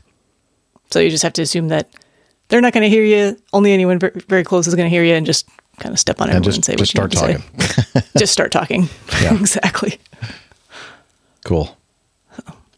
All right. And I guess the higher you get, the more interference you get, right? Because Oh, the worse it gets. It's Yeah. almost unlistenable. Like you just have to. It's like eh, no, I can't can't listen to this. Yeah. 'Cause it's just constant. Everyone stepping on everyone else because they don't hear each other, but you can hear it. Right. All right. Well, thank you, Matt, for sending us in that little clip of uh, Volmet. And uh, again, that's Matt Todd. Uh, Kilo Charlie Oscar. No, or that would be a zero, wouldn't it? Victor Romeo Victor. His uh, ham radio ha- call letters, I, gu- I guess you'd say, right? I'm not a ham his myself. call sign, yes. Yeah. All right. Uh, continuing on. That's quite a long one, actually. That's quite a Hmm, mouthful. Thanks for it? noticing. um, Mike, I just said that, didn't I? You threw me off. Uh, pilots and air traffic controllers may receive Pfizer COVID 19 vaccine with appropriate precaution. Uh, he said this is cut and pasted from FAA.gov. Following the emergency use authorization from the U.S. Food and Drug Administration for Pfizer Incorporated's COVID 19 vaccine, the FAA, FAA has determined that pilots may receive the vaccine under the conditions of their FAA issued airman medical certification. FAA air traffic controllers who are subject to FAA medical clearance may also receive the vaccine. To maintain the highest level of safety in the national airspace system, the agency will require aviation professionals with medical certifications or medical clearances to observe a period of 48 hours following the administration of this vaccine before conducting safety sensitive aviation duties such as flying or controlling air traffic. Because the Pfizer vaccine requires two doses, 21 days apart, for maximum effectiveness, this waiting period applies after each dose. The FAA anticipates taking no additional measures to ensure safety after the initial window for side effects closes. However, the agency's medical professionals will continuously monitor the, the initial distribution of the novel vaccine and documented clinical results and will adjust these recommendations as needed. Uh, the FAA will evaluate vaccines from other manufacturers as they receive FDA authorization in the coming weeks and months and will advise pilots and air traffic controllers of any waiting periods required for those vaccines. Uh, let's see. The, the FAA applies similar brief waiting periods after administration of other vaccines, including those for tuberculosis and typh- typhoid. Uh, okay, so yeah, so I think the category for uh, folks like myself, um, is 1B in the uh, priority for authorization for the vaccine. Uh, 1A, I think, is the- the highest risk group. Um, but uh, yeah. Yeah, it's generally like frontline healthcare workers, those who are in nursing homes or live in nursing homes or work there, and with um, certain medical conditions are the first in line. Um, but yeah, the reason for this, um, people are going, well, you know, this vaccine is um, is safe and it has authorization. Why do we need a 48 hour waiting period? Well, it has to do with the way the vaccine actually works and how you might feel after you receive the vaccine. Um, so, in particular, the Pfizer vaccine and the Moderna ones, which are going to be the um, the Pfizer one already available here in the U.S. and Moderna probably very soon. Um, they use uh, they use mRNA, which basically once it's uh, inside your body, basically tells your cells to produce the little bit of spike protein that's on the um, surface of the virus itself. So you're not getting the virus, but you're basically giving your body instructions to manufacture that spike protein, you know, on a temporary basis. Um, but the body still recognizes that that's not supposed to be inside of you, and that's how you end up mounting that immune response and building immunity, so that if you do get the virus, it recognizes that spike protein immediately and doesn't allow it to do bad things, make you sick, and, and all kinds of bad complications. But it also means you're still going to get an, an immune response to that spike protein that your body has manufactured. So you may feel not so great for 24, 48 hours afterwards. It's not uncommon to have low grade fever, just kind of feel a little on the ill side. Um, mild flu like symptoms are not uncommon. So, hence the reason for the 48 hour waiting period. You so it doesn't fly if you're it doesn't feel way. like you have the full blown flu or anything like that. It just you just kind of feel a little off. So it can vary, and Yeah. I'm not going to say whether uh, not having had the vaccine. I don't know. Mm-hmm. Um, I do know folks who have been in the trials and believe they have received the vaccine and the symptoms that they've felt. Um, and I will say it, you can feel pretty, pretty kind of pukey for not not throw up wise, but just not great for about 24 hours. Hmm. Makes me want to sign up for it right away. Listen, I'm already signed up for it. I'm just waiting for them to call my name. I Oh, will be getting it wait. as soon as I possibly can. I think 24 to 48 hours of feeling poorly to make sure that I don't have to actually uh, be at risk of getting the actual virus is well worth it. I mean, every week we spend three hours feeling pretty darn poorly when we're doing the show. I don't feel so great right now. That's a side effect of APG. feeling like I'm going to throw up. Just kidding. That's good information. Thank Yeah, you, Steph. but- Uh, it's interesting yeah, the but way that muscle, uh, ache, muscle works. aches, fatigue, low grade fever are all common um, common reaction to the, or I shouldn't say reaction or side effect. is just common response to the vaccine. Mhm. It's supposed to work that way. Uh, How's the response Yeah, to the vaccine differ from like a, a more traditional type of vaccine? So this one's different in that you're not getting any either live or attenuated virus. Mhm. Um, that's kind of more traditional along the traditional lines of vaccines, where you actually get a weakened, dead, or even um, yeah, so weakened live virus or dead virus that your body then builds an immune response to. So you don't mount a full immune response to it um, Mhm. as if you had gotten the actual illness. Um, but there's enough in your system for your body to recognize, oh, hey, you know, we need to. This is foreign. We don't want this in our body. Build that immune response. Um, this is a little different in that you're actually receiving those genetic instructions to manufacture that spike protein, but it's Mhm. just the protein of the virus. It's not the actual virus itself, and and your body does produce a pretty strong immune response to that. Just a characteristic of the virus. hmm Neil says, "Is it as effective as go around acillin?"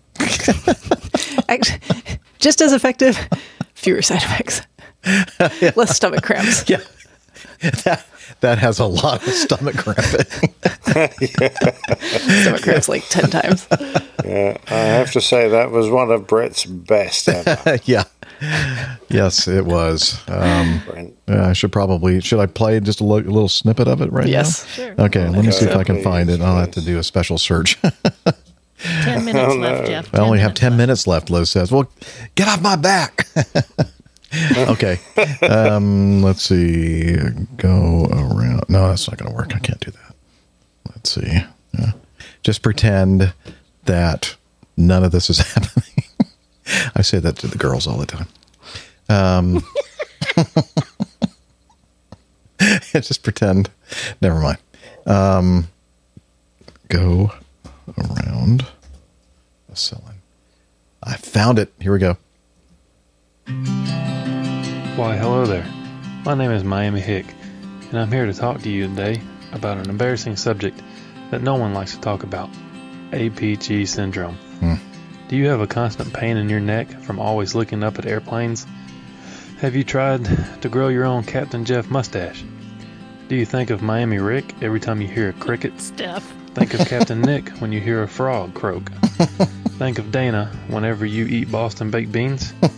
Do you think of Dr. Steph whenever you get stuck with a needle? If you answered yes to any of these questions, then you are suffering from APG syndrome. Will suffer no more. Introducing Go Around Acillin. With only 36 daily doses of an easy to swallow pill, you can be free of your symptoms with Go Around Acillin. Talk to your doctor today and find out if Go Around Acillin is right for you. Like all medicine, Go Around has side effects which include headache, nausea, vomiting, stomach bleeding, bleeding from the ears, nose, and eyes, uncontrolled diarrhea, stomach cramps, yellowing of the teeth, hair, and toenails, warts, hair loss, dry mouth, constipation, and stomach cramps.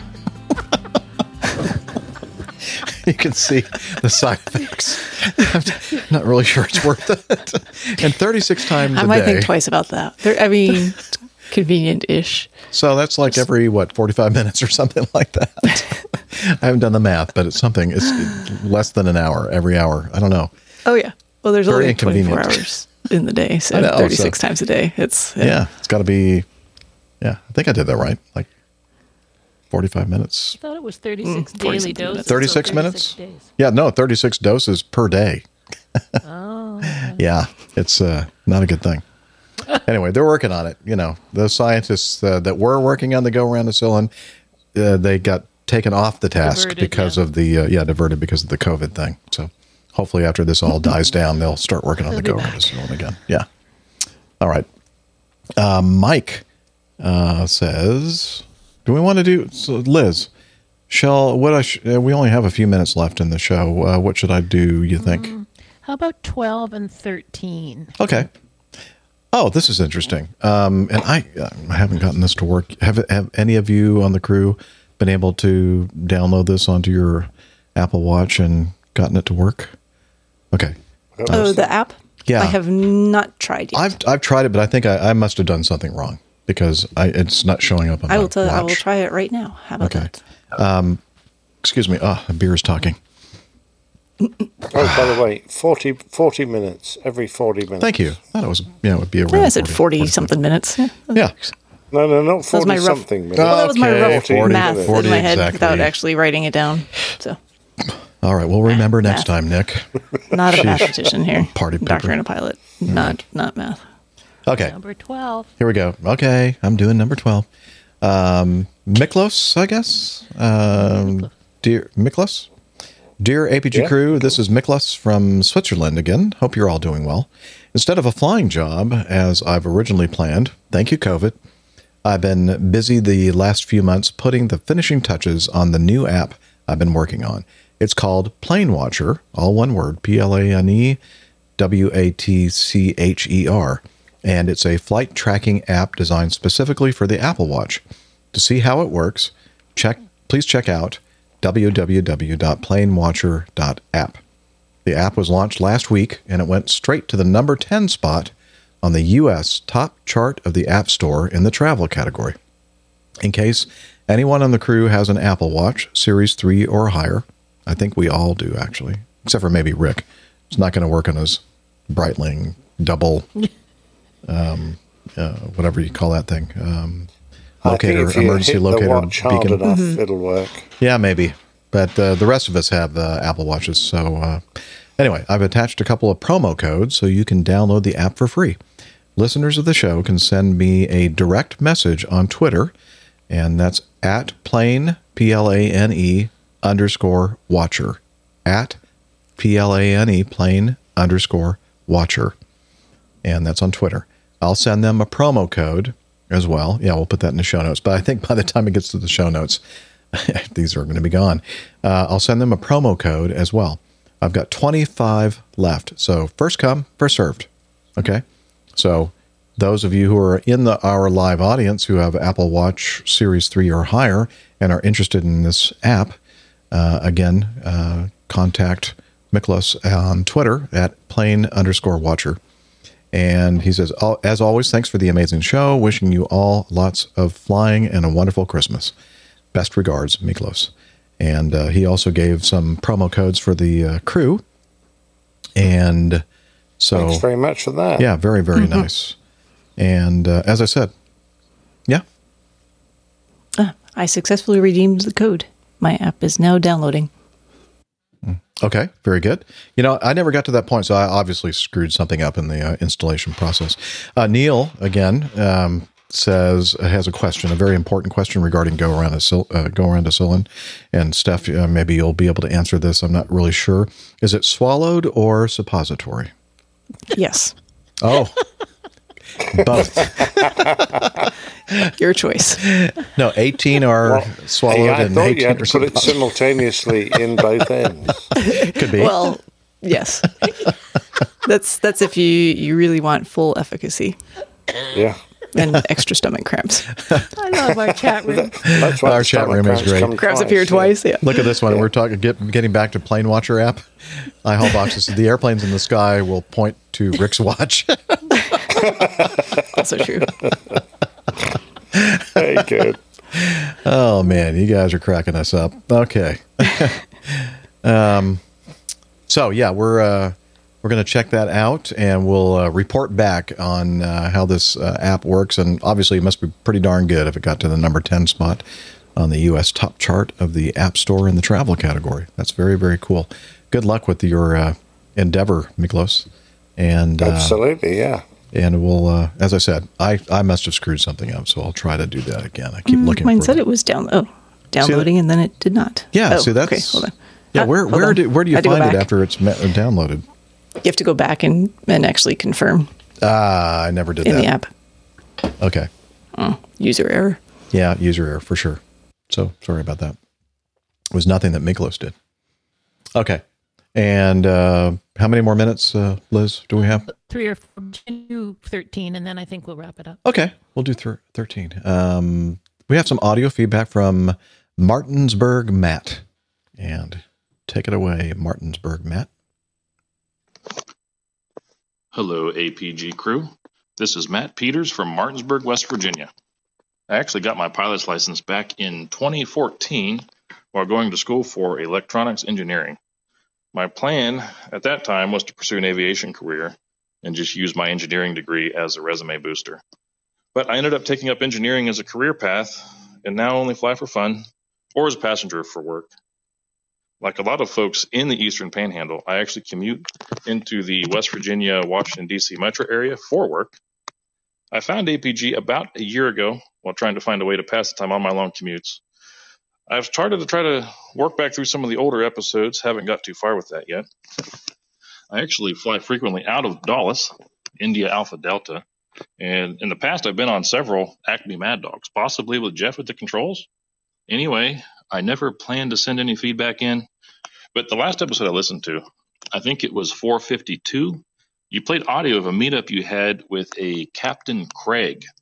That clip piqued my interest because Captain Craig mentioned he was a C 17 pilot for the 167th Airlift Wing. The 167th actually, actually occupies the north side of my home airport, which is Kilo Mike Romeo Bravo, the Eastern West Virginia Regional Airport. I frequently rent airplanes from the Aerosmith Flight Center. That's actually, it's now Bravo Aviation. I believe they just got uh, bought out. But anyway, it's located on the south side of the field. And I've spent many a traffic pattern with the C 17 while extending my downwind, doing 360 degree turns, all that to avoid the wake turbulence.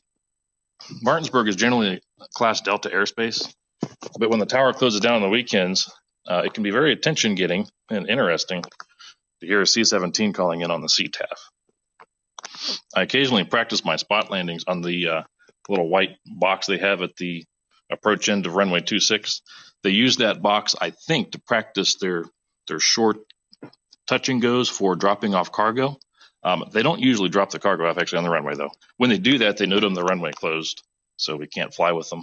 But anyway, I just wanted to say that you have at least one APG listener in the Martinsburg area, and Captain Craig. Hopefully, I'll see you around sometime, or hear you around sometime on the radio. Captain Jeff, maybe I'll get to ride out of Dulles with you someday on your 717. Thanks again for the great show. Happy flying, tailwinds, all that. Martinsburg Matt, signing off.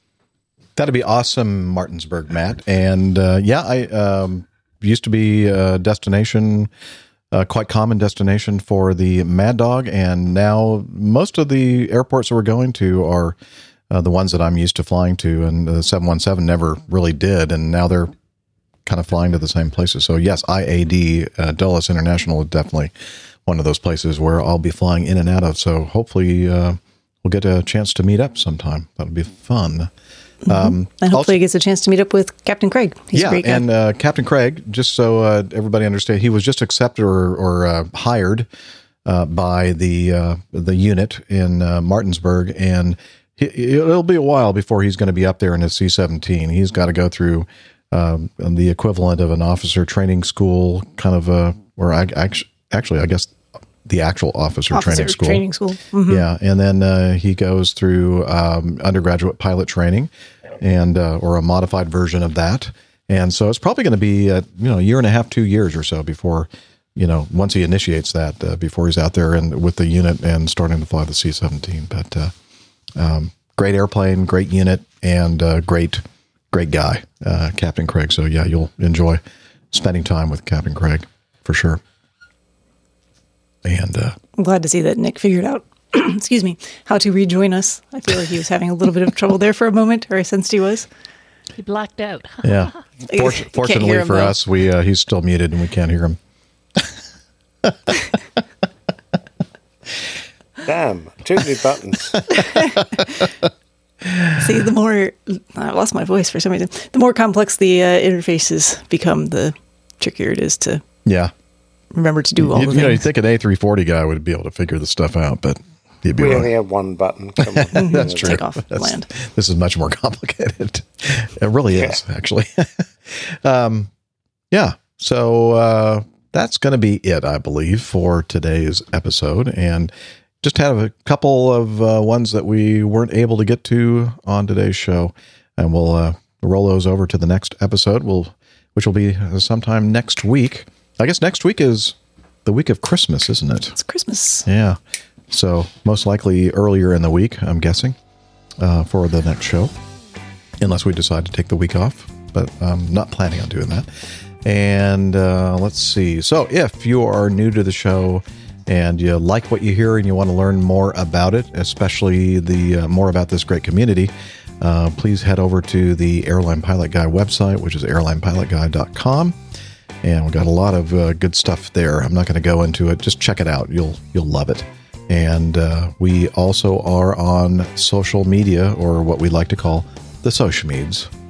Let's see if I found my voice. Hey, there it is. So you can head over to Twitter. We are at APG Crew. Uh, you can find all of our individual Twitter handles pinned to the top of that page as well. On Instagram, also at APG Crew. And if Facebook is more your speed, we're uh, Airline Pilot Guy at Facebook. Or, yeah. Something to that effect. How does that work? I don't know. I don't either. Total free. Uh, Facebook.com. Airline yeah, Facebook.com slash airline pilot guy. Think. There we go. That sounds better. Yeah. That sounds a lot better. All right. And Man, I have one job around here and I can't even get that right. just remember airline pilot guy, all one word. Yeah, that, you'll be that'll fine. pretty Search- much search cover for that, most everything. Point you in the right direction. It will. It will. And you know, if you can't find it on that particular platform, then you know you shouldn't be on that platform. No. Yeah. Um, Try Slack instead. Yeah, try Slack. Hey, good idea. So Hillel is the guy that uh, started the uh, Slack team for the APG and manages it. And sadly, um, I don't get there as often as I should, so I do apologize for that. But you should check it out. And uh, here's some information from Hillel about how to do that. APG listeners, please join us on our Slack team. Slack is a communication, coordination, and sharing platform that works on your mobile, laptop, or browser. On Slack, we share news and ideas, we suggest episode and plain tales topics, we plan events and meetups. To get into the Slack team, please email me at slack at airlinepilotguy.com. That's S L A C K, Sierra Lima Alpha Charlie Kilo at airlinepilotguy.com. Or send me a tweet with your preferred email address to at Hillel, and I'll send you an invitation. That's Hillel, spelled Hotel India 11 Echo 1, and see you in Slack. Thanks, Hillel. Can you get me a roll of toilet paper? Yeah, after the show. All right. Stay seated. stay, stay, stay seated. Stay seated. We'll be right with you. All right. Um, yeah, and also we uh, can't go uh, leave the show without uh, thanking our wonderful producer director Liz Piper up in Toronto, Ontario, Canada. She does an amazing amount of work and does her best. It doesn't always work, but to, to make us look and sound like we know what we're talking about. So thank you, Liz. And uh, with that, uh, wishing you all clear skies, unlimited visibility, and tailwinds. Take care and God bless. Cheers, y'all. Bye, buddy. Merry Christmas. See you next week.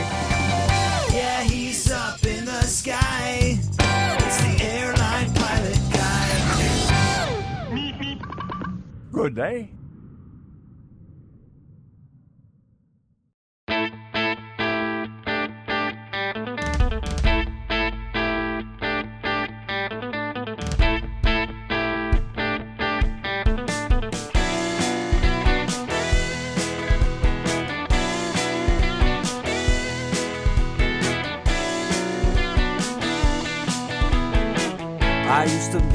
Such a good, good pilot till I started APG. I opened doors for little old ladies, I helped them to their seats. Airline pilot guy, I fly